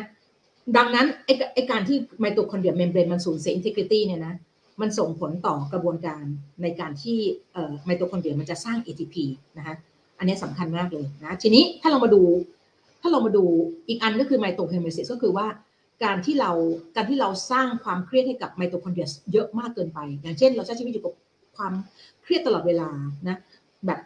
มโนมโนเรื่องไปร้ายๆตลอดเวลาเลยเนี้ยนะฮะหรือว่าหรือว่าพาร่างกายไปรับความเครียดสูบบุหรี่จัดตลอดเวลานะกิน over calorie พวกนี้พวกนี้มีผลทำให้ไมโตคอนเดรีย dysfunction หมดเลยนะคะโอเค ทีนี้ทีนี้นะ รูปนี้ก็เออมันเป็นมันเป็นอินโฟกราฟิกอันนั้นก็คือถ้าเราดูเนี่ยนะคะความความเสียหายของไมโตคอนเดรียเนี่ยเกิดขึ้นมาจากอะไรได้บ้าง เกิดจาก mutationของไมโตคอนเดรียถูกไหมเกิดจากตัวนิวตัวเดนตัว cell damage ก็คือ DNA ของของนิวเคลียส damage นะแล้วก็มีผล cascade ต่อมานะคะตามรูปนี้นะซึ่งเมื่อไหร่ก็ตซึ่งอันเนี้ยนะความชรามีมีมีผลมีผลมาก เราก็ไม่รู้ว่า มันเหมือนมันเหมือนมันที่ผมว่ามันเหมือนรถยนต์นะนะพอเราใช้งานไปถึงจุดหนึ่งนะให้เราบำรุงรักษายังไงเนี่ยมันก็เริ่มเสื่อมถอย เออ มันคือกฎ thermodynamicข้อที่สองเขาบอก entropy อะก็คือสุดท้ายแล้วอะสุดท้ายแล้วทุกสิ่งมันจะวิ่งเข้าไปสู่ความโกลาหลน่ะเออก็คือเริ่มแตกสลายอะเออแบบนั้นเลยนะคะเพราะฉะนั้นเนี่ยไมโตคอนเดรียฟังชันก็จะเป็น hallmark หนึ่งนะคะของ aging เนอะแล้วก็ hormesis ก็คือการให้การให้ความเครียดไมโตคอนเดรียในระดับที่เหมาะสม มีส่วนช่วยในการยับยั้ง aging ได้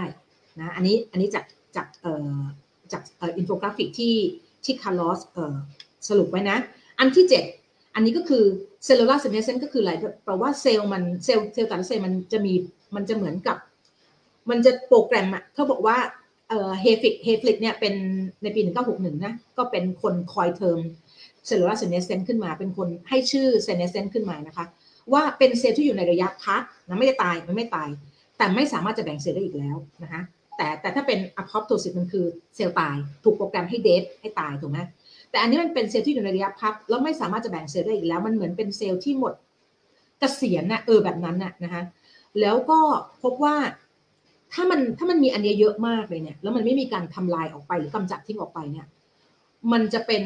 มันจะเหมือนเรามีเซลล์ชราแล้วทำทำการทำงานไม่ได้อยู่ในเซลล์เราอะอยู่ในร่างกายเราอะนะคะซึ่งมันก็จะเป็นสัญญาณที่บ่งบอกถึงความชราได้อย่างชัดเจนมากๆเนอะเห็นไหมระหว่างคนแก่กับคนสูงอายุ เด็กเด็กที่ยังเยาว์วัยอยู่กับกับที่สูงอายุนี่จะมีความต่างกันมากเลยไหมเพราะเราจะเห็นเลยว่า ระหว่างระหว่างการที่มันมี cellular senescence นะกับการที่มันสามารถที่จะรักษาระหว่างการที่มัน มันมีระยะมันมันเข้าสู่ระยะพักของเซลล์ กับการที่มันมีการสร้างเซลล์ใหม่ๆ ขึ้นมาแทนที่เนี่ยนะคะมันสมดุลกันถูกไหมแล้วเขาบอกว่า cell senescence เป็นกระบวนการที่ดีมากในการป้องกัน cancer แล้วก็ aging นะเพราะว่าก็พูดง่ายๆว่าการที่เราสามารถจะรักษาสมดุลของ cell senescence ได้ดีนะแล้วก็ไม่มีไม่มีเซลล์ที่อยู่ในระยะพักมากเกินไปจนกระทั่งร่างกาย มันสูญเสียเห็นไหมถ้ามันถ้ามันอยู่ในระยะพักมันแบ่งเซลล์ต่อไม่มันไม่มีเซลล์ที่แบ่งตัวต่อไปได้มากขึ้นเรื่อยๆเนี่ยมันก็จะไม่สามารถทำงานต่อไปได้นะเพราะฉะนั้นก็นำมาสู่นะคนนี่คือคนที่ทำไมคนสูงอายุมันถึงได้มีมะเร็งนะมีมะเร็งง่ายกว่าคนที่เป็นหนุ่มสาวนะฮะด้วยด้วยด้วยด้วยธรรมชาติของเซลล์ที่วิ่งเข้าสู่ความโกลาหลนะเข้าสู่การแตกสลายเนี่ยด้วยนะก็เกิดแก่เจ็บตายเนี่ยกับกับการที่เอ่อ เซลล์มันก็เสื่อมถอยลงมาเนี่ยนะมันก็มีผลทำให้อันกลายเป็น hallmark อีกอันหนึ่งอันที่เจ็ดนะของของเครื่องหมายแห่งความชรานะไม่รู้พวกเราหัวบวมกันไปยังเนี่ยบวมกันไปยังไม่รู้ เดี๋ยวดูก่อนเนี่ยยังยังยังยังพอยังพอจะรู้เรื่องกันเปล่าคะยังพอจะไหวกันนะพวกเรายังพอจะไหวกันนะคะ โอเค ทีนี้ อีกสองอันสุดท้ายค่ะสองอันสุดท้ายก็คือ พี่บอกแล้วมันเป็นอันล่างสุดถูกไหมคือถ้าทำกรรมข้างบนมันไม่ดีนะอีสเต็มเซลล์มันก็หมดแรงอะมันหมดแรงที่มันจะมันจะมันจะสร้างเซลล์ใหม่ๆ ใหม่ ๆ อ่อนๆขึ้นมามันหมดแรงอะ อันนี้อันนี้มันมีอยู่เท่านี้จริงๆนะทีเนี้ยเขาบอกว่าเออเออตึ๊ดตึ๊ดตึ๊ดอะเอานี้ดูรูปนี้เขาบอกว่าสเต็มเซลล์ที่สำคัญสำคัญจะมีอยู่สี่สี่สี่อันด้วยกันเนี่ยสเต็มเซลล์ที่หนึ่งชื่อ เดี๋ยวดูกัน hematopoietic สเต็มเซลล์อันนี้อันนี้สำคัญมากเพราะว่ามันจะสร้างเม็ดเลือดถูกไหมเพราะฉะนั้นเวลาคนที่เป็น คนที่มีโรคไตที่เป็น chronic renal failure เป็นไตวายเรื้อรังเนี่ยนะไขกระดูกมันสร้างมันสร้างไอไอตัว erythropoietin ฮอร์โมนไม่ได้ มันก็มันก็เลยไม่สามารถจะสร้างเม็ดเลือดแดงขึ้นมาได้ แล้วเมื่อเราให้เมื่อเราฉีด erythropoietin ให้เขาเขาก็จะกลับมาสร้างเม็ดเลือดแดงได้อีกนะ เพราะฉะนั้นมันก็อยู่ในภาวะที่เรียกว่าเป็น stem cell exhaustion ก็คือตัวเนี้ยตัวสเต็มเซลล์ที่ใช้ในการสร้างเม็ดเลือดแดงนะเพราะฉะนั้นก็จะเห็นว่า ถ้ามัน exhaust มันก็มีผลทำให้ anemia ถูกไหมอันนี้ชื่อ mesenchymal stem cell อันนี้จะเป็นตัวสร้างกระดูกนะเพราะฉะนั้นถ้ามันถ้ามันถ้ามันชรา ถ้ามัน exhaust นะเราก็จะพบว่านี่คือเหตุผลที่คนสูงอายุ จะกระดูกพรุนกระดูกหักง่ายนะคะเพราะว่าเนื้อกระดูกมันเริ่มเริ่มน้อยลงนะคะ อันที่สามอันนี้พี่ปุ๋มไม่รู้เหมือนกัน มันเป็นเขาเรียกว่าเป็น satellite cell นะ มันใช้ในการมันเป็นเอ่อสเต็มเซลล์ที่เป็น เป็นตัวต้นกำเนิดของตัวสร้างเป็น muscle fiber นะคะก็แน่นอนในคนสูงอายุพี่ปุ๋มมาเริ่มเจอละตอนนี้พี่ปุ๋มต้อง weight weight ขาเยอะมากเลยเพราะพี่เริ่มเกือบอย่างว่าแล้วนะพอมันแก่ชรามันก็มาตามมันก็มาก็คือก็คือต้องคนสูงอายุเนี่ยต้องต้อง weight เลยนะ ไม่ได้เลยนะคนสูงอายุนี่ยังไงก็ต้อง weight เมื่อสมัยก่อนนะพี่ปุ๋มจำได้พี่สาวๆนี่พี่พี่ไปวิ่งเอ vertical มาราธอนอะขึ้นตึกอะไรวะตรงสาทรที่มันเป็นตึกสูงๆอะ โอ้โหปิวตัวปิวมากเลยอะสปินนิ่งคลาสทีละแบบสองชั่วโมงอะไรอย่างเงี้ยบ้าบ้าบ้าบอกแตกตอนนี้ไม่ได้แล้ว อันสุดท้ายก็คือ intestinal epithelium stem cell นะคะ อันนี้ก็จะมีผลเห็นไหม stem cell GI มีความสำคัญมากทางเดินอาหารมีความสำคัญมากในฐานะที่มันเป็น immune organ ที่ใหญ่ที่สุดในร่างกายเรา ดังนั้นถ้าเมื่อไหร่ก็ตามมันมี stem cell exhaustion นะคะโอ้ GI function ไม่ดีเนี่ยลวนหมดเลยอะนะคะ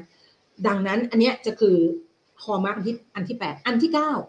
อันที่เก้านี่ก็พูดถึงว่ามันมีความเขาไม่ได้พูดเยอะนะในใน paper ฉบับนี้เขาพูดถึงว่ามันมีความเพี้ยนไปของการสื่อสารนะคะเหมือนการสื่อสารมันมันมันบกพร่องไปนะคะระหว่างเซลล์ต่อเซลล์นะมันก็เลยส่งผลให้มี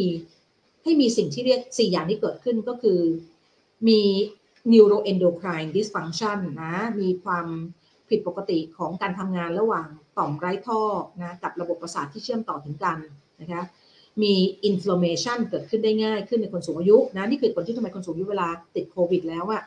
มันจะมี inflammation แบบโอ้ยมัน cytokine storm แบบ เกิดได้ได้โดยเฉพาะถ้าเกิดมีเบาหวานด้วยเนี่ยนะโอ้โหมีโรคร่วมเลยนะแล้วก็มี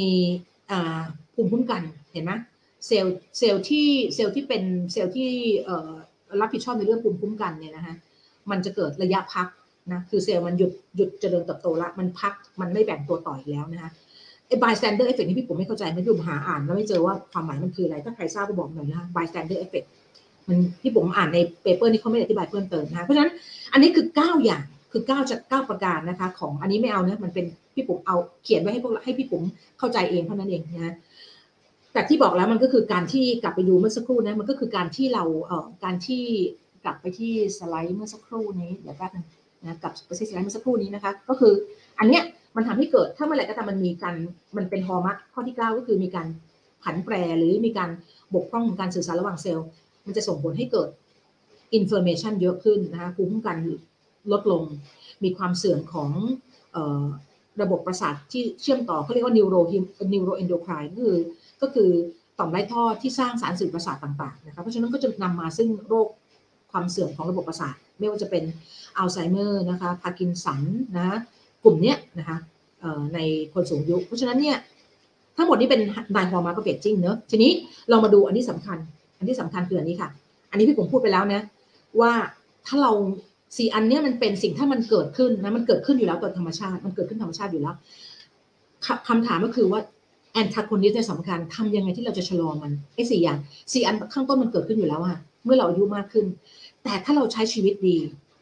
ถ้าเราใช้ชีวิตดีนะใช้ชีวิตดีคืออะไร ก็คือการใช้ชีวิตสอดคล้องกับกับเซอร์คเดียน คือตอนหลังเนี่ยที่ผมพอที่ผมอ่านไปฟังเลคเชอร์ของ professor ดัง ๆ หลาย ๆ คนมากๆขึ้นเนี่ยนะ มันก็แบบมันไป end up ที่เรื่องเรื่องการใช้ชีวิตเราทั้งกายและใจเราแหละไลฟ์สไตล์ของเรานะฮะ นอนดีไหม จิตใจดีไหม จิตใจเป็นกุศลไหม จิตใจบานๆทั้งวันไหม หรือมีแต่เรื่องขุ่นข้องหมองใจนะฮะ กินอาหารเลือกกินอาหารดีไหม เลือกกินอาหารที่ดีกับชีวิตไหมออกกำลังกายมีกิจกรรมทางกายไหมอย่าแค่ออกกำลังกายแล้วมีกิจกรรมทางกายไหมเนี่ยพี่ปุ๋มอะเดินเกือบทุกวันเลยนะมีแค่ช่วงอีเวนช่วงที่แบบต้องต้องสอนเยอะๆเนี่ยก็ยังเฮ้ยเราต้องพยายามว่าไม่ได้ เราก็ต้องมีกิจกรรมทางกาย เพราะว่าเวลานี่กำลังจะดำริจะซื้อเดี๋ยวปีใหม่ก่อนจะให้เรามันตัวจะซื้อโต๊ะที่มันเป็นแบบโต๊ะปรับระดับอะเออต้องยืนสอนละเพราะอย่างน้อยยืนเนี่ยมันยังทำให้เรามีกิจกรรมทางกายได้นะคะทีนี้เรามาดูอย่างนี้ค่ะ เรามาดูว่านะ ถ้าเราทำห้าหกเจ็ดดีคือใช้ชีวิตดีนะคะแปดเก้ามันจะเกิดขึ้นยากขึ้นนะหนึ่งถึงสี่เราห้ามลำบากมากเลย มันก็เป็นธรรมชาติของเซลล์ที่มันจะต้องมันจะต้องเกิดเป็น natural aging อยู่แล้วนะคะแต่ถ้าเราทำห้าหกเจ็ดดีแปดเก้ามันจะเกิดยากขึ้นด้วยนะคะทีนี้เอ่อคาร์ลอสเนี่ยให้คาร์ลอสเนี่ยให้ให้เขาเรียก intervention เขาให้เอ่อแต่นี่มันเป็นปีห้าหกเนี่ยนี่มันปีหกสี่แล้วมันก็อาจจะมีอะไรเปลี่ยนแปลงไปแล้วเขาบอกว่าเราจะทำอะไรได้บ้างที่เราจะแก้ไขนะคะอันที่หนึ่ง เอาเราพี่ปุ๋มดูอันที่เราทำได้นะ ที่พี่ปุ๋มว่าเราทำได้อันทำไม่ได้อย่างเช่น stem cell based therapy เนี่ยมันก็ยากสำหรับเราเนะเออหรือหรือ elimination ของ damage cell อันนี้อาจจะพอทำได้ถ้าเราใช้ชีวิตสอดคล้องกับนาฬิกาชีวิตพอทำได้นะ เพราะว่ามันก็จะเปิดมันก็จะเปิด pathway ของการ repair gene ให้ให้ดีขึ้น อันนี้พอทำได้ แต่ว่าสิ่งที่พี่ปุ๋มว่าเราทำได้มากๆเลยคืออันนี้ อันนี้เลยทำได้เลย calorie restriction เขาเรียกเขาใช้คำว่าเขาไม่ใช่ calorie เขาใช้คำว่า dietary restriction นะฮะ ก็คือการที่เราการที่เราไปการที่เราไม่ over calorie เอาง่ายๆเราไม่ over calorie นะเราไม่กินอาหารประดิษฐ์ที่มันจะมีความสุ่มเสี่ยงที่ทำให้เราเกิดโอเวอร์แคลอรี่ได้ง่ายนะคะโดยเฉพาะคนที่มีจีน คนที่มีเจเนติกvulnerable กับกับ obesity อยู่แล้วเนี่ยเวลาคนกลุ่มนี้จะเป็นคนที่ที่เวลาเขาเห็นอาหารประดิษฐ์มัน มันต่างจากคนที่ไม่มีจากคนที่มียีนผอมเนี่ย คนที่มียีนผอมเนี่ยถ้าเราตั้งเอแคลร์ทิ้งไว้ทิ้งไว้บนโต๊ะเขาอะมันก็จะอยู่อย่างนั้นอะมันไม่ tempting อะมันไม่รู้สึกยั่วยวนให้กินอะเออ แต่ถ้าเกิดคนที่มี genetic เอ่อเอ่อ vulnerable หรือว่ามันมีความเป็นคนที่มีความสุ่มเสี่ยงต่อต่อความอ้วนนะจากพันธุกรรมของเขาเนี่ย เมื่อเห็นเอแคลตั้งอยู่เนี่ยมันจะแบบมันจะเหมือนไม่ได้อะแบบนั้นอะ เออ เพราะฉะนั้นเนี่ยเราทำอันนี้ได้เราทำอันนี้ได้เลยนะโดยการที่อะไรได้บ้าง ในการทำเอ่อเอ่ออะไรนะ time restricting feeding ได้กินอาหารให้อยู่ในช่วงเลเซว่า 6 ชั่วโมงหรือ 8 ชั่วโมงถูกไหมเราจะกินอาหารอยู่ในวิดีโอพีเรียดเนี่ยตั้งแต่ 10โมงเช้าถึง4โมงเย็นปัจจุบันที่พี่ผม10โมงเช้าถึง4โมงเย็นมานานมากแล้วนะ ที่เหลือเราไม่กิน ที่เหลือเราหยุดกินอาหารถูกไหมกินน้ำกินน้ำกินเครื่องดื่มได้ถูกไหมอันนี้ทำได้ ก็จะเป็นการช่วย ที่ไม่ทำให้ไอ้ sensing nutrient sensing pathway ตัวที่เป็น abundant เนี่ยมันทำงานเกินเหตุ อันนี้ทำได้ถูกไหมมีอะไรที่ทำได้อีกบ้าง mitohormesis mitophagy autophagy ทำได้ออกกำลังกายนะเอ่อไอตัวไอตัว e ETF ก็คือการ restrict feeding ให้อยู่ window window period สั้นๆ ก็ช่วยได้อยู่แล้วก็ช่วยได้อยู่แล้วนะ พี่กำลังพี่ไปเจอ paper ฉบับหนึ่ง เออของ Mark Mattson เขาเขาพูด แต่อันนี้คนที่กินคีโตก็อย่ามากดกันนะเขาบอกว่า fasting เนี่ย maybe อาจจะดีกว่าคีโตด้วยซ้ำในเรื่องของในเรื่องของการในเรื่องของ autophagy หรือในเรื่องของเนี่ยแหละในเรื่องของการส่งเสริมตัว hormesis ให้กับให้กับเซลล์หรือให้กับไมโทคอนเดรียนะฮะได้ paper มาแล้วเดี๋ยวขอเวลาก่อนเดือนนี้เดือนนี้ถึงถึงเดือนพฤศจิกายนพี่สอนเพียบมากแทบจะไม่มีเวลาทำอะไรเลยนะฮะ วันนี้อุทิศเวลาทั้งวันเลยเพื่อจะอ่าน paper ฉบับนี้ให้พวกเรานะคะอันที่สามที่เราทำได้คืออะไรบ้าง epigenetic drug อันเนี้ยอันความหมายพี่ปุ๋มคือไม่ epigenetic drug ในในในความหมายพี่ปุ๋มนะ คือการใช้ชีวิตไลฟ์สไตล์ของเราให้สอดคล้องกับนาฬิกาชีวภาพ พี่ปุ๋มว่าคือ epigenetic drug ที่ดีที่สุดมากๆเลยนะฮะพี่ผมว่าแค่ทำอย่างเงี้ยใช้ชีวิตสอดคล้องกับนาฬิกาชีวภาพ กินอาหารโดยมีช่วงเวลากินให้มีให้มีช่วงเวลาที่แบบเลตเซวิดโดเปรียประมาณ6-8 ชั่วโมง นะฮะแล้วก็มีช่วงเวลาที่หยุดกินในช่วงเวลาที่พระอาทิตย์ตกแล้วนะนอนให้ดีนะมีกิจกรรมทางกายนะคะ ให้พอเหมาะเอาแค่ให้ได้คือ 150 นาทีต่ออาทิตย์ ยกเวทให้ได้ 2 ครั้งต่ออาทิตย์นะฮะเอาให้ได้แค่นี้ก่อนก็พี่ผมว่าสุดยอดแล้ว แต่ถ้าใครที่ที่สามารถที่จะมีกิจกรรมทางกายได้ยิ่งดีอย่าเลย ยิ่งดีอย่าเลยนะคะอะทีนี้อย่างอื่นอะไรอีกบ้าง activation อ่าอันนี้ activation ของ chaperone อันนี้คือการ activate autophagy ก็ทำได้อยู่แล้วด้วยการด้วยการ IF ก็ก็ก็กระตุ้น autophagy อยู่แล้วถูกไหมแล้วก็การการ dietary restriction ก็กระตุ้น autophagy อยู่แล้ว เพราะฉะนั้นเนี่ยถ้าเรากินอาหารไม่เกิน ไม่กินไม่กินแคลอรี่เกินนะฮะเรานอนดี เรามีช่วงเวลากินอาหารช่วงหยุดกินพี่ผมว่าแค่นี้เหลือเฟือเลยในการที่เราจะมีสุขภาพที่ดีในอนาคตนะคะ โอเค จบ จบ จบไม่รู้รู้เรื่องไม่รู้แบบน้องบวมกันหัวบวมกันหมดแล้วแล้วปะอามาเจอหน้ากันหน่อยหนึ่งนะคะเดี๋ยวที่ผมออกจากอันนี้หน่อยแล้วพวกเรามาเจอหน้ากันหน่อยหนึ่งโอเค บวมกันหมดแล้วแน่ๆเลยบวมกันหมดแล้วแน่ๆเลย เป็นอย่างไรกันบ้าง ส่งข่าวกันหน่อยอ้าวไม่ใช่ดิพี่ผมต้องเป็นอย่างนี้ดิเออโอเค โอเค เป็นอย่างไรกันบ้าง หัวบวม หัวบวมกันขนาดไหนอุ้ยแต่ละ ขอโทษทีกันนะแต่พี่ผมเห็นว่ามันดีนะพี่เห็นว่าดีพี่ก็อยากจะให้พวกเรารู้นะเพราะฉะนั้น เพราะฉะนั้นนะเราไม่สามารถที่จะหลีกเลี่ยงได้หรอก เราก็ไม่สามารถที่จะเลี้ยงความชราได้นะโซฟานะพี่ว่านะ อาจจะย้อนได้สัก อาจจะย้อนได้ระดับหนึ่งนะแต่ว่าไม่รู้ดิพี่ว่าพี่ก็ยังเชื่อไอ้เธอกฎ thermodynamic ข้อที่สองอยู่นะก็คือทุกอย่างมันวิ่งเข้าไปสู่ความโกลาหลนั่นนะอันนั้นอันนั้นความเชื่อพี่ปุ๋มนะแต่ว่าก็ก็ hopefully ว่าถ้าเกิดสมมติว่าในอนาคตมีมีอะไรอะ มีนักวิทยาศาสตร์เขาทำได้มันก็แต่เขาคิดอยู่เหมือนกันนะถ้าเกิดถ้าเกิดเราไม่ตายแล้วมันมันจะเป็นไงวะมันมันโหมันมันคงจะแบบว่า สุดท้ายนะพี่ปุ๋มว่ามนุษย์เนี่ยนะมันก็สุดท้ายมันคือกิเลสนะเนี่ยตายเขาไม่อยากตายเอออะไรก็ไม่รู้บางทีนะเออตอนนี้พี่ก็เตรียมตัวตายแล้วล่ะอายุขนาดนี้เราเออ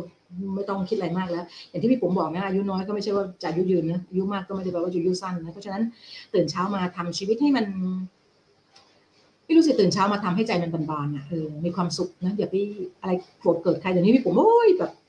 ดีขึ้นเยอะมากๆ เมื่อก่อนนี้ก็แบบ โอ้ยอัตราสูงอะทำไมนู่นนี่นั่นสุดท้ายนะแปลหนังสือเล่มหนึ่งชอบมากเลยเขาบอกว่าเวลาเราเวลาเราโกรธใครอะไรเงี้ยหรือเราไม่ให้อภัยใครอะไรเงี้ยนะมันเหมือนเราเรากำลังกินยาพิษอะแต่เราหวังว่าให้คนอื่นตายอะเราคิดว่าเรากินยาพิษเองแล้วคนอื่นจะตายอะเออ เพราะฉะนั้นจริงๆการให้อภัยมันสำหรับพี่ปุ๋มนะมันไม่ได้แปลว่า เรายกโทษอะไรเขานะสำหรับพี่ปุ๋มนะเราว่าพี่ปุ๋มการให้อภัยมันแปลว่าเราปล่อยเขาออกไปจากใจเราอะเขาไม่มีอิทธิพลอะไรกับใจเราอยู่แล้วอะนั่นแหละคือการให้อภัยที่แท้จริง แล้วเราก็รักตัวเราเองมากพอที่เราจะเมตตาตัวเราเองอะแล้วเราก็ตื่นเช้ามาถ้าเมตตาตัวเองมากพอนะเราจะรู้สึกว่าเราอยากมีชีวิตที่มีความสุขเออเราเราก็มันมีมันมีแบบฝึกหัดที่เขาให้ทำนะคือให้เห็นอะไรแล้วให้มันดูสวยไปหมดอะเออ เห็นเห็นแบบ เห็นอุ้ยแต่ฉันเห็นถ้วยกาแฟฉันมันก็เออมันก็สวยนะรูปลักษณ์คือสามารถที่จะชื่นชมกับสิ่งที่มีอยู่นะได้รอบตัวได้ดีมากนะคะ โอเค เอาละค่ะดูหน่อยนึงดูหน่อยดูหน่อย โอเคโอเคไหมอะพวกเราแบบบวมกันไหมบวมกันไหมก็ก็พี่พยายามจะอธิบายให้มันง่าย ๆ ที่สุดนะ หวังว่าจะเป็นประโยชน์นะคะ โอเคสำคัญที่สุดสำหรับพวกเรานะ ใช้ชีวิต ทั้งกายและใจให้สอดคล้องกับนาฬิกาชีวภาพ คบคนดีๆ คบคนพลังงานดีๆ ใครที่พลังงานไม่ดีก็อย่าไป อย่าไปพี่ผมใช้คำว่าเมตตาเขาได้นะ แต่อย่าไปสงสิงเนี่ยเออเพราะว่า เออร่างเซลเซลล์เนี่ยมันแปลกความ evolution มันออกแบบมาให้เขาบอกว่าโอ้อันนี้เป็น analogy ที่ดีมากเลยเขาบอกว่าความคิดลบเนี่ยมันเหมือนมันเหมือนมันเหมือนไอ้เลยนะไอ้เขาเรียกกระดาษกาวว่าเขาเรียกอะไรนะตีนตะขาเรียกเขาเรียกอะไรเวลโคเออ เขาบอกความคิดลบเนี่ยมันเหมือนเวลโคโอ้โหเวลามันคิดลบแล้วมันติดหนึบไปไหนไม่รอดเลย แต่ว่าความคิดบวกมันเหมือนกระทะเทฟลอน คือความคิดให้ให้มีเรื่องดีๆเกิดขึ้นกับชีวิตเราเท่าไหร่นะ มันเหมือนกระทะเทฟลอนอะจำไม่ค่อยได้หรอก แต่ไปจำเรื่องลบๆที่คนนู้นทำไม่ดีกับเราเลยโอ้ยจำแม่เลย ซึ่งเราก็รู้สึกเออมนุษย์มันก็เป็นความเป็นความโง่อย่างหนึ่งของมนุษย์เหมือนกันเนะที่ทำที่เออเพราะฉะนั้นถ้าตอนหลังเนี่ยนะถ้าพวกเราจะคิดลบนะ ให้นึกถึงกันไอ้แถบกาวเวลโครกับนึกถึงกระดาษกระทะเทฟลอนนะ ว่าเราอยากจะเลือกเป็นกระทะเออเขาบอกว่าวิธีการแต่มันเป็นทำมันเป็นมันเป็นมันเป็นวิวัฒนาการของเรา เพราะว่าการคิดลบมันทำให้เรารอดเพราะว่าถ้าพี่ปุ๋มเห็นเสือพี่ปุ๋มบอกว่าตายมันหน้าเหมือนแมวเข้าไปจับมันหน่อยดีกว่าเฮ้ยมันเป็นเสือมันไม่ดุเรามันหน้าเหมือนแมวเราก็ตายถูกไหมเพราะฉะนั้นเนี่ยเขาบอกว่าวิธีการคือเราอาจจะไม่สามารถที่จะไปจัดการกับความคิดลบที่มันเกาะหนึบอยู่กับใจเราได้ แต่เราสามารถที่จะทำให้กระทะเทฟลอนเรามีความครุขระเพิ่มขึ้นได้ นะแล้วก็ทำให้การคิดบวกมันติดอยู่ในกระทะเทฟลอน แล้วไม่เลื่อนออกไปง่ายได้ได้ได้ดีมากขึ้นนะแล้ววิธีวิธีการทำง่ายๆก็คือว่าทำใจให้มันบานๆทั้งวันอืมคนที่คนที่คนที่เป็นกัลยาณมิตรของพี่ที่สุดเลยนะแล้วพี่ผมอยากจะอยากจะบอกน้องๆทุกคนเลยนะที่เป็นกัลยาณมิตรของพี่ที่สุดแล้วแล้วเป็นคนที่แสดงให้พี่รู้เลยนะเป็นโรโมเดลที่ดีที่สุดมากของการที่เป็นคนที่จิตว่างมากๆเลยคือพี่เมียง พี่เมียงเป็นคนที่แบบ ในชีวิตพี่ปุ๋มเนี่ยนะพี่ปุ๋มมีเพื่อนมาเยอะเนี่ยนะพี่ปุ๋มว่าพี่เมียงเป็นคนที่พี่เมียงพี่ตุ้นนะเป็นคนที่แบบว่างมากเลยคือเขาเขาจิตเขาว่างมากอะเขาไม่เขาสามารถจะปล่อยเรื่องพวกนี้ออกไปจากใจเขาได้เร็วมากเลย ก็คือต้องพี่ก็โชคดีที่ได้อยู่กับได้ใกล้ชิดกับคนที่เขาพลังงานดีๆนะแล้วเราก็ได้ออกมานะคะ โอเคปาเข้าไปชั่วโมงครึ่งปาไปชั่วโมงครึ่งนะ เดี๋ยวครั้งหน้าพี่เตรียมไว้ละละของ Mark Mattson สุดยอดมาก เป็น paper ที่ ที่ดีมากนะตอนนั้นอันนั้นก็เป็นเลคเชอร์นะพี่ปุ๋มก็ไป extract paper เข้ามาเต็มเลยนะคะเดี๋ยวเรามาคุยกันว่าตัวเอ่อเอ่อ fasting intermittent เพราะว่า Mark Mattson ก็ทำเรื่อง fasting เยอะนะฮะเราก็จะมาดูกันว่ามันมีแง่มุมอะไรมากที่เราจะเอามาปฏิบัติกับตัวเราเองได้นะคะแล้วก็ใช้ fasting ให้มันเป็นประโยชน์ให้มันพอเหมาะพอควรให้มันเหมาะสมกับกับตัวเราให้เหมาะสมกับเป้าหมายของของของสุขภาพเรานะคะโอเคอ่าดูซิทุกคนทุกคนทุกคนเป็นยังไงกันบ้าง บวมไหมลูก โอเค ค่อยๆกลับมานั่งดูใหม่นะคะค่อยๆค่อยๆกลับมานั่งดู แล้วก็ถ้าสงสัยแล้วก็ก็ก็ก็ทิ้งไว้ในในคอมเมนต์นะคะช่วงนี้พี่ปุ๋มจะยุ่งมากมันเป็นช่วงเวลาเรื่องสอนก็ระดับหนึ่งนะก็ก็ไม่แต่ช่วงเวลาที่มันหนักหนาสาหัสที่ผมมากคือพี่ต้อง recertification คือพี่ผมเป็นเทรนเป็น certified trainer เนี่ยทุกๆสองปีพี่ต้องพี่ต้องพี่ต้องสอบใหม่ แล้วมันเครียดมากมันเครียดมากมันเครียดมากจริง ๆ เพราะฉะนั้นสองเดือนเนี่ยกว่าจะจบก็คือธันวานะช่วงนี้ก็จะ ก็จะอาจจะมีไลฟ์น้อยลงไปกว่าเมื่อก่อนนะคะหน่อยหนึ่งแต่ก็จะพยายามนะแล้วก็อาจจะมีการเอาเรื่องราวดีๆที่พี่ผมเคยเขียนโพสต์ไว้นานมากๆแล้วเนี่ยเอากลับมาให้น้องๆได้ได้ได้ได้อ่านกันใหม่สำหรับแฟนเพจใหม่ๆนะคะ โอเคค่ะ ทุกคนคะถ้าอย่างนั้นนี่ยวันนี้พี่ผมขอแค่นี้นะคะ โอเคค่ะพวกเรา สวัสดีนะคะ